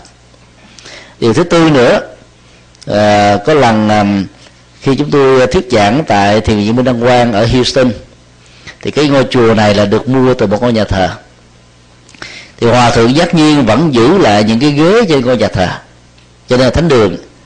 Ờ, khi chúng tôi đến thì sư cô chủ trì có hỏi ý kiến là bây giờ nên giữ, tiếp tục hay là nên tháo mọi nó đi. Còn cái thánh giá ở trên cái ngôi chùa và cái kiểu cách máy của nó, đó là nên xử lý thế nào? Bây giờ làm liền thì chưa có tiền, mà để thì thấy nó cũng hơi chướng mắt. Chúng tôi mong cái như thế này là hòa thượng quyết định để các cái ghế ở trên thánh đường là một điều rất hay nên tiếp tục như thế. Còn để cho ai có nhu cầu lại đó, thì ta chỉ cần tháo chừng hai giải đầu trên thánh đường thôi. Đủ chỗ để cho các phật tử phải hoài lại được rồi. Còn để có ghế như thế là người già ngồi sẽ lâu hơn, nhất là những người bị chứng bệnh nhức mỏi không bị trở ngại. Và cái giới trẻ mà kêu họ quỳ gối nhiều, nhất là các cô thiếu nữ, thanh nữ là giỏi liền. Làm sao không dám đi nữa cho nên là mình cũng nên tổ chức một cái loại sinh hoạt mà tôi nói là nó thoáng. Và cũng không nên yêu cầu tất cả những người đi chùa phải mặc áo tràng áo lễ vậy. Bởi vì cái quy định này nó không thuộc về đức phật. Do các chùa quy định đặt ra mà thôi. Cho nên giới trẻ thường thích chân diện ăn mặc đẹp.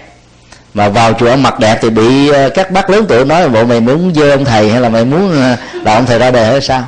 Cho nên riết rồi cái giới trẻ sợ không dám đi chùa ăn mặc chút xíu chút xíu là có thể là bị kháng cự. Thì chúng tôi khuyên những vị phật tử lớn tuổi trong nước á, là quý bác à, bây giờ là quý bác đã trải qua hết những giai đoạn đó rồi quý bác không còn muốn gì hết trơn bác muốn tu giải thoát thôi quá tốt rồi. Nhưng mà bác để cho giới trẻ muốn chút xíu. Chứ hồi lúc trẻ mình cũng muốn vậy. Thì cứ để cho các à, các anh chị em trẻ họ muốn miễn là đừng đi sai cái à, cái nguyên tắc năm điều đạo đức của Phật dạy là được. Cho nên đó là các thanh niên đi chùa không cần mặc áo tràng, cứ ăn mặc ngon, sạch đẹp. Và nhớ rủ thôi người tình mình đi theo nữa. Thì chùa mới thành lên được, chứ còn mình đi một mình không không hay. Mà bây giờ mà giới trẻ chưa biết Phật giáo mà kêu mặc cái áo tràng, ở miền Bắc thì nó đe màu nâu, nó giống như người tu. Ai ai mà dám mặc? Ở miền Nam thì mặc áo lam, nó hơi cũ kỹ quá và mặc cho ta nó mất đi cái đẹp của mình. Cứ để cho các anh chị em mặc nữ áo dài truyền thống rất đẹp. Chiếc con lá và ở miền bắc đó, thì chích khi cái, cái khăn à, khăn đóng. Còn ở nam thì cứ ăn mặc quần bảnh bao không sao hết á. Nó không làm ảnh hưởng đến con đường tâm linh. Còn đừng sợ cái chuyện mà ăn mặc đẹp nó là ảnh hưởng đến mấy thầy tu. Con đường tâm linh là con đường nó giống như là kim tự tháp ngày càng rụng từ từ đó. Nó không rụng con đường này thì nó cũng rụng con đường khác thôi ai còn thì còn ai rụng thì cứ rụng không sao hết. Chắc sám phật giáo trải ra ngoài thế tục cũng tốt thôi có sao đâu. Ở thái lan họ đã từng làm như thế. Mấy nghìn năm qua họ đã từng phát triển như thế và vẫn thịnh vượng như thế, có sao đâu. Cho nên đừng quá sợ mà chúng ta đóng bít cái cửa ngõ cho giới trẻ vào đạo phật là không nên. Và điều còn lại đó, thì các bậc phụ huynh cũng cần phải có ý thức và điều chỉnh cái nhận thức của mình rằng đạo phật là đạo tự giác, theo nghĩa tự giác là để tự ý thức theo đạo phật thì cái ý nghĩa tự giác nó không phải như thế. Tự giác là tự giác ngộ bản thân mình trên nền tảng nhân quả tu tập. Còn để tự thức mà làm ai không làm thì thôi, không có trong đạo phật. Hệ thống giới luật mà đức phật quy định cho tất cả những người xuất gia trong đó có một phần của người tại gia, không hề là tinh thần tự giác. Nó là một cái khuôn phép buộc ta phải đi theo quỹ đạo. Ai không đi theo quỹ đạo đó, trong thời đức phật là bị tẩn xuất tức là tước cái quyền thành viên tu sĩ. Và thời xưa của đức phật, vấn đề này hết sức nghiêm túc. Cho nên nhờ đó, trong thời gian rất ngắn, phật giáo đã phát triển rất là nhanh. Đối với giới trẻ, bởi vì cái ngôn ngữ giảng dạy và đời sống đạo đức nó rất là phù hợp. Cho nên giới trẻ hưởng ứng bằng cái nhiệt huyết của mình. Thì trong vòng có mày vài tháng rồi ta đã có, Đức Phật đã có một ngàn mấy trăm các vị xuất gia trẻ và vài năm sau đến trả vài chục ngàn người. Đó là cái số liệu mà ta càng tham khảo để để thấy rằng là các hình thức mà mình làm quá chuyên tu đó, nó chắc chắn sẽ không bao giờ là sự ham thích của giới trẻ, thì ta khó có thể có được cho họ. Và để đáp ứng điều đó đó, thì các chùa cần phải có cái thời gian sinh hoạt cho giới trẻ riêng, và thời gian sinh hoạt cho người lớn tuổi riêng. Về cái tâm thức và cái quan niệm tu tập của hai lứa tuổi này hoàn toàn khác biệt. Một bên đó là hướng nội, còn giới trẻ thì hướng ngoại. Mà để cho hai bên sinh hoạt chung là không ăn khớp với nhau. Dần già giảng kinh thuyết pháp hợp cho người già thì người trẻ cảm thấy buồn ngủ. Mà hợp cho giới trẻ thì người già cảm thấy nghe nó không vô. Và đó là ông thầy này, ông hướng ngoại quá, cho nên nó cũng không có thành công được. Do đó ta cần phải có những cái thời khóa sinh hoạt riêng cho giới trẻ và cho cho người lớn tuổi. Và tương tự, ta cũng cần có những cái thời khóa sinh hoạt cho những người đang tìm cách hiểu đạo Phật mà không có người hướng dẫn một cách đến nơi đến chốn. Tại việc ta có nhu cầu tìm hiểu với giới trẻ đó rất là nhiều, nhưng ta không có phương pháp để hướng dẫn. À, tóm lại đó, phải có một cái nỗ lực tập thể từ phía Phật giáo, từ phía các nhà chùa, từ phía các phụ huynh học sinh. Cho lỗi, từ phía các thế hệ đi trước là làm sao là buộc con em của mình phải đi theo quỹ đạo Phật pháp. Ở trong nước việc làm này, tôi nói dễ, ở hải ngoại, tôi nói khó. Ở trong nước nếu làm được thì cái mức độ giới trẻ đi với Phật pháp rất là nhanh chóng. Luật pháp vẫn cho phép ở trong các nước như là Việt Nam, trẻ em dưới tuổi thành niên phải theo cái quy định hướng dẫn của cha mẹ miễn không trái lại với luật pháp. Do đó ta có quyền và ta nên có trách nhiệm hướng dẫn con em của mình đi vào quỹ đạo của Phật pháp từ nhỏ. Thì sau này khi lớn lên đó, là con em của mình không tách rời khỏi đạo Phật được. 3 tuổi cứ cho quy. Sau đó 14 tuổi tức là 11 năm sau ta cho quy là một lần nữa. Và hai mấy tuổi sau nếu cần thiết quy thì lần thứ ba không sao hết. Ở trong uh, kinh uh, trung bộ bài kinh thứ ờ, chín mươi mấy đó đã có kể một sự chuyện một người quy đến ba lần. Đó là một ông uh, thái tử con của vua tần bà sa la cái ngày à, ông tới nghe đức phật thuyết pháp đó, ông chấn động tâm thức hân hoan hạnh phúc quá cho nên gần như ông chìm vào cái sự suy nghĩ và người à, hậu cận của ông và nói với ông rằng là, là thưa ngài ngài hãy đảnh lễ thế tôn đi. Thế tôn à, vừa giảng xong bài kinh ngài hãy bày tỏ cái sự tôn kính của mình đi. Thì ông vẫn còn chìm ở trong cái sự hăng hoan và khi ông tỉnh giấc lại thì ông mới nói với cái người hậu cận rằng là không phải là ta lơ đễnh không nghĩ đến như thế tôn mà ta đang hạnh phúc khi nhớ lại rằng là mình đã có cái cái cơ hội được như thế này không phải là lần đầu tiên. Thì đức phật mới yêu cầu ông kể cho mọi người. Ông nói rằng là lần đầu tiên ông quy đức phật đó, là lúc đó mẹ ông đang mang thai ông. Bà quy đức phật trong lúc ông đang có thai đời anh đang được mang thai.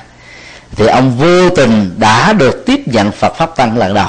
Chỉ vì cái đó ông đâu có nhớ được đâu sau khi đó được người mẹ kể lại. Lần thứ hai vào lúc mười mấy tuổi đó, thì tần bà sa la dẫn ông tới nghe đức phật thuyết pháp. Và tần bà sa la đã yêu cầu ông huy, lúc đó ông nói là ông cũng không có ý thức gì hết á, nhận phật làm thầy thôi. Rồi cũng về sống một cái cuộc đời dương giả của mình thôi. Rồi trong những cái năm tháng mà bị khổ đau cùng cực á à, bởi chiến tranh rồi hận thù ở trong gia tộc các thứ thì ông bắt đầu nhớ lại rằng là mình đã từng có một vị thầy tâm linh nổi tiếng đó là đức phật thích ca. Cho nên đó, sau khi ba ông mất rồi thì ông đến gặp đức phật. Và ông nghe bài kinh sau đó ông xin đức phật quy ông lần thứ ba. Thì ông mới cảm thấy là lần này là lần chấn động tâm thức thật sự. Thì từ bài kinh đó đó thì ta thấy là truyền thống đạo phật vẫn cho phép quy nhiều lần.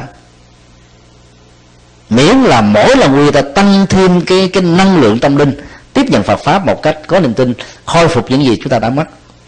Thì như vậy, nếu ta ba tuổi cho một đứa con em đi quy tam bảo 11 năm sau là 13 tuổi cho quy thêm một lần nữa, rồi sau đó đến tuổi thành niên ta cho quy thêm một lần nữa, thì có tốt thôi chứ không có xấu. Thì khi mà hạt giống tâm linh nó được gieo rắc vào trong cái tuổi mà cái ý thức đó, nó nó chưa có phát triển được, mà nó tiếp nhận nó như là một cái sự văn lệnh đó thì về lâu về dài con em chúng ta sẽ không bỏ được đạo Phật. Mà huống hồ đó, văn lệnh Phật pháp chỉ có lợi chứ không có hại. Văn lệnh các tôn giáo thì có, đôi lúc nó có hại, vì rất nhiều niềm tin tôn giáo nó sai với khoa học và sai với đạo đức. Còn đạo Phật chỉ có lợi và không có hại. Cho nên ta nên điều chỉnh cái thói quen là thay vì để cho con em mình tự giác thì ta hãy đặt chúng vào trong quỹ đạo với một thái độ khuyên và có khuynh hướng hay bắt buộc. Dần già rồi, sẽ quen. Và nếu ta làm được điều đó, thì con em chúng ta sẽ đi chùa từ nhỏ. Chứ phải chờ lớn lên mới đi chùa. Và để cho con em mình có được một sự thu hút, thì các sinh hoạt giới trẻ trong các chùa phải có thôi thì nó vào, nó không ngán ngẩm. Nó đi là thứ nhất là nó tự động, nó đi lần thứ hai, lần thứ ba, thứ tư. Và một buổi chủ nhật nào mà nó không đi chùa, nó có cảm giác là nó đang thiếu vắng một cái gì đó rất là lớn, không chịu nổi, thì ta biết rằng ta mới là thành công. Còn nó tới như là một sự bắt buộc sau đó không có cảm gì hứng thú hết thì sẽ không có độ bền. Tóm lại là cái việc mà đào tạo uh, ra một cái mô hình để cho giới trẻ có thể có niềm vui đi chùa đó nó phải là sự nỗ lực tập thể của tất cả những người quan tâm đến sự tồn vong của Phật giáo nói chung. Và rất kính mong ờ, các nhà tri thức ở hải ngoại với những kinh nghiệm nghiên cứu về các tôn giáo khác rồi những cái khủng hoảng tôn giáo của các đạo khác và có con đường trở về đạo Phật của người phương Tây. Đối với đạo Phật thì có thể là cùng viết ra một cái mô hình chung để à, hỗ trợ cho à, con em phật tử trong nước. Còn ở hải ngoại thì nó hơi khó rồi. Cái cái tự do tuyệt đối tại hải ngoại nó làm cho cha mẹ khó có thể à, buộc con em của mình đi theo con đường tâm linh mình đã chọn. Cho nên trong hai cái tình huống trong người ngoài nước nếu ta giữ được ở trong nước nó vẫn tốt vì cái số lượng trong nước vẫn là đại đa số. Mà làm thành công được điều đó đó thì nó trở thành một cái mô hình tham khảo tốt để cho hải ngoại có thể tham khảo và học hỏi theo. Thì đó là một vài cái uh, suy nghĩ cá nhân à, kính dân lên uh, tất cả quý bác.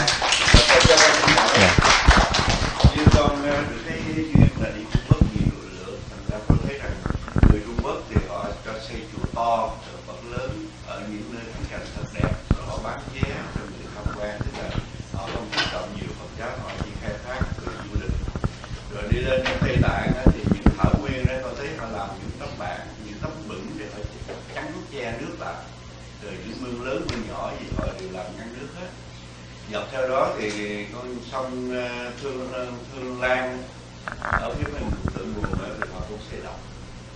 Dạ, và con sông đó là thượng nguồn của uh, mekong. Thì về sau này con đi qua thái lan có những lúc mà mùa hạ thì thái lan cạn nước. Rồi con cũng thấy rằng ở bên sông hằng cũng bị cạn nước vì những cái đập đó. Rồi đến thượng nguồn của mình ở miền bắc thì những sông mã rõ rằng người Trung Quốc bây giờ họ đang ở cái nhu cầu họ phát triển rất là ừ, về kinh tế. Trong cái khi mà cái nhu cầu phát triển như thế họ cần có những cái, cái tài nguyên như là dầu quả và lúa gạo để nuôi dân. Thì Việt Nam mình có thể là một đối tượng và rồi người Phật tử Việt Nam mình cũng như là Phật giáo của Việt Nam mình đã có những cái, cái phương cách nào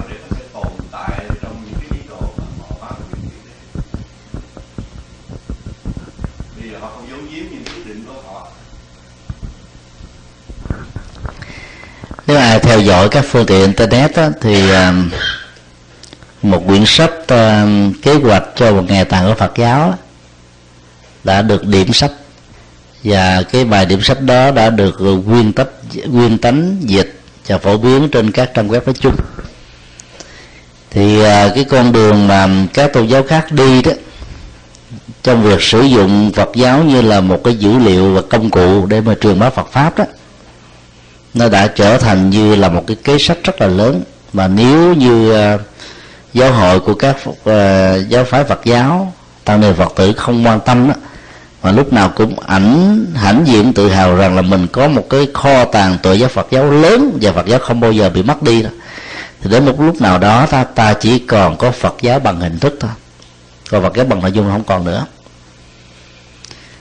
khi mà một người cái gia tài vốn có của họ ít quá đó, thì họ phải nghĩ ra từ nước lạc khuấy lên hồn ngược lại nó cũng có những cái tình huống là cái gia tài tâm linh nhiều quá đó, thì cái người thừa kế sẽ không biết sử dụng cái cái cái nào để mà làm. Và tình huống thứ hai này nó phù hợp với Phật giáo, tình huống một nó phù hợp với các tôn giáo khác. Do đó là ta sử dụng những cái kỹ năng về các ngành nghề và phương pháp luận của chúng để mà lý giải và giải thích Phật học đó thì cái là cái con đường mà đi theo Phật giáo nó sẽ được hanh thông và nó tốt hơn. Còn à, cái vấn đề mà quản trị các quốc gia và vấn đề thiên nhiên tài nguyên và nhiều phương diện khác đó thì à, cái sự đóng góp của chúng ta giá trị cao nhất nó chỉ là sự tham khảo thôi. Và khó có thể mà mình có thể buộc chính quyền các quốc gia với cái cơ cấu luật hiện hành của họ, thay đổi theo cái sự đóng góp của đạo Phật, từ việc làm thế nào để bảo toàn cái um, cái quy trình sinh thái chung mà trong đó con người và các loài động vật rồi việc khai thác thiên nhiên thiên nhiên đó, nó cần phải cân bằng theo một cách thức để cùng tồn tại và phát triển. Cho nên về phương diện này thì um, chúng ta chỉ có thể đưa ra những lời góp ý thôi. Và cái cái khó nằm ở chỗ đó là chẳng mấy chính phủ nào quan tâm, vì cái quan tâm hàng đầu của các quốc gia vẫn ở chỗ là phát triển kinh tế trong cái thời gian mà họ tại vị thôi. Hiện nay Việt Nam đang um, chủ trương đi trên cái con đường à, hội nhập và toàn cầu hóa. Và cái mục tiêu của Việt Nam trong hội nhập và toàn cầu đó là làm thế nào để phát triển cái nền kinh tế Việt Nam đi lên. Nhưng ít khi có các nhà lãnh đạo quốc gia lại quan tâm là việc phát triển về cái nền kinh tế nếu không khéo, nó đồng nghĩa và nó kéo theo sự băng hoại các giá trị truyền thống. Do đó được và mất ở trong à, khuynh hướng này, nó nó là một cái cán cân để chúng ta suy tư rất là nhiều. Cho nên cái con đường tâm linh Phật giáo đó, nó góp phần một cách gián tiếp để tạo ra một cái ý thức về nguồn và bảo hộ các cái di sản văn hóa và đặc biệt là đạo đức tâm linh của dân tộc là đạo Phật đó mấy ngàn năm qua nó đã từng đồng hành đã từng đóng góp đã từng nâng đỡ và tạo một sự tồn tại mạnh cho cả hai là điều mà chúng ta không thể không quan tâm. Để có được điều đó thì ờ, chính quyền và các cấp lãnh đạo cũng nên thấy rất rõ cái vai trò của đạo Phật để không chỉ ủng hộ về phương diện lý thuyết mà trên thực tế nó cần phải được ủng hộ về phương diện uh, uh, thực tiễn để cho cái con đường dấn thân trong các cái hoạt động bảo vệ cho những cái băng hoại về thiên nhiên đó nó giảm đi một mức đáng kể. Thì lúc đó đó là cái việc mà tiếp nhận à, toàn cầu hóa trên vấn đề phát triển kinh tế và hội nhập đó, nó sẽ không đồng nghĩa và song hành với cái việc băng hoại các giá trị tổng khác. Thì lúc đó đó đất nước Việt Nam mới thật sự là một đất nước à, được gọi là phát triển. Còn phát triển về kinh tế mà bỏ đi các giá trị này thì nó cũng là một cái thách đố rất là lớn nên nhìn chung thì Phật giáo chúng ta à, chỉ mới đóng góp được cái phần nhỏ và do vì cái vai trò của nó trong xã hội ngày nay nó càng bị mờ nhạt dần. Nó không được thừa nhận một cách à, à, công khai và chính thức. Cho nên cái việc mà ảnh hưởng của nó cho đời sống nó nó cũng theo đó mà bị giới hạn rất là nhiều. À, rất mong tất cả chúng ta cùng làm những nỗ lực chung để có thể góp phần nào đó à, cho các cái vấn nạn vừa đặt ra.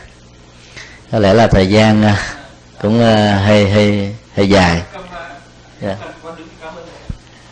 Dạ, chắc là xin um, kết thúc tại đây và trước khi kết thúc thì chân thành cảm ơn ờ, um, chú Tâm Cát đã tạo một cái cơ hội để cho cái buổi uh, uh, chia sẻ hôm nay được có mặt nhân uh, việc chúc mừng uh, ngài bác Phan Mạnh Lương trở thành một uh, vị tu sĩ uh, và xin quý vị dành cho chàng uh, vỗ tay để uh, tán dương cái à, sự à, đóng góp của bác cho Phật giáo trong mấy chục năm qua.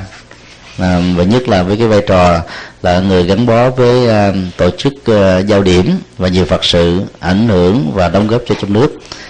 À, à, bác chủ bút của tạp chí Đắc Lành là bác Thọ. À, có nhà ý là gửi tặng cho gửi tặng cho tất cả tại đây. Thì xin uh, à, dạ, gửi tặng đến um, quý bác và quý cô chú các anh chị mỗi uh, người một quyển. Cái số lượng nó thì khoảng được ba bốn chục. Còn uh, tại đây thì có một vài uh, cái uh, đĩa để có thể gửi tặng đến quý vị. Còn riêng về um, hoạt động của đại lễ Phật đản Liên Hợp Quốc đó thì uh, có tất cả là bốn đĩa. À, đĩa thứ nhất là đĩa tường thuộc về đại lễ Phật đản Liên Hợp Quốc. Thời lượng là 45 phút đĩa thứ hai là đĩa khai mạc thời lượng là 70 phút. Đĩa ờ, bế mạc thời lượng ờ, một tiếng và đĩa thắp nến cầu nguyện hòa bình. Thời lượng ờ, cũng khoảng 67 phút. Thì đây là bốn đĩa đã, đã có rồi. Thì nếu ai có nhu cầu à, tham khảo về cái lễ hội Phật đản ở tại Việt Nam thì có thể à, có đĩa tại đây không cô chi phải không? Dạ, đang có mặt tại đây thì xin gửi tặng biếu đến tất cả quý vị. À, còn um, các cái um, băng đĩa khác đó thì còn có cái đĩa của chu hoàng pháp cũng là giới thiệu về phật đản. Nhưng uh, giới thiệu theo một cái cách thức khác cũng rất là hay và ấn tượng quý vị có thể tham khảo khuyên. À, trong đại lễ phật đản đó thì có ba cái đĩa do chúng tôi uh, biên tập. Đó là đĩa về cải lương cuộc đời đức phật cũng có tại đây.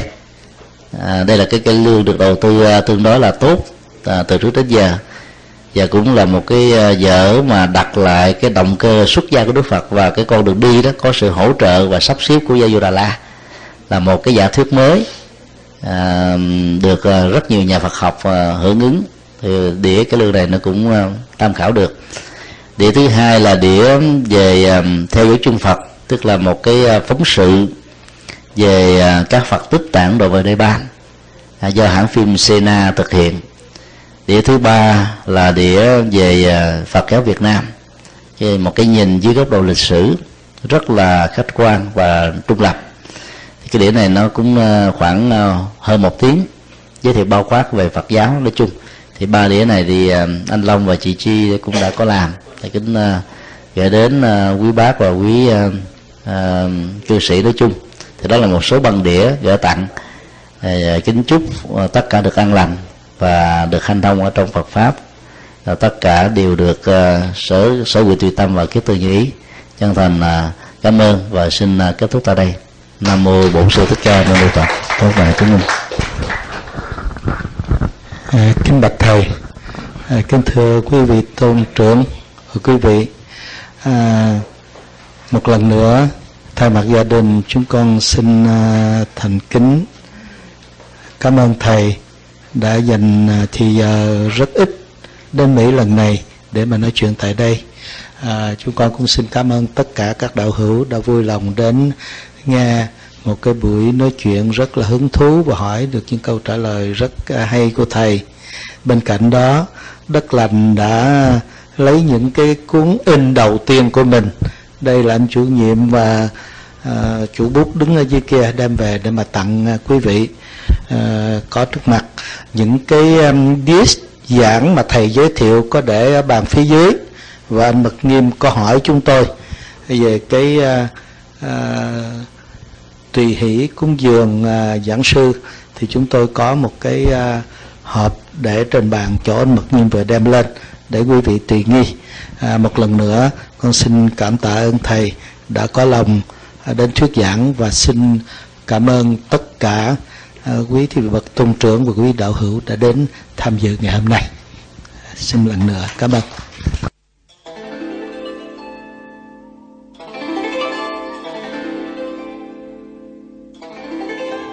Pháp âm Đạo Phật ngày nay xin khép lại nơi đây. Quý vị muốn thỉnh hoặc ấn tống các đĩa CD về Đại Tạng Kinh Việt Nam, các kinh sách do Thầy Nhật Từ biên soạn, các bài pháp thoại, các đĩa CD về âm nhạc Phật giáo cũng như muốn đóng góp vào các hoạt động từ thiện của Đạo Phật ngày nay, xin liên lạc theo địa chỉ Công ty trách nhiệm hữu hạn Đạo Phật ngày nay, Chùa Giác Ngộ, số 92, đường Nguyễn Chí Thanh, phường 3, quận 10, thành phố Hồ Chí Minh, Việt Nam. Điện thoại 08 83 35 914 0958 057 827 Email Buddhism Today inc a yahoo.com thích nhật từ, a yahoo.com website, world wide web buddhismtoday.com world wide web tủ sách phật học.com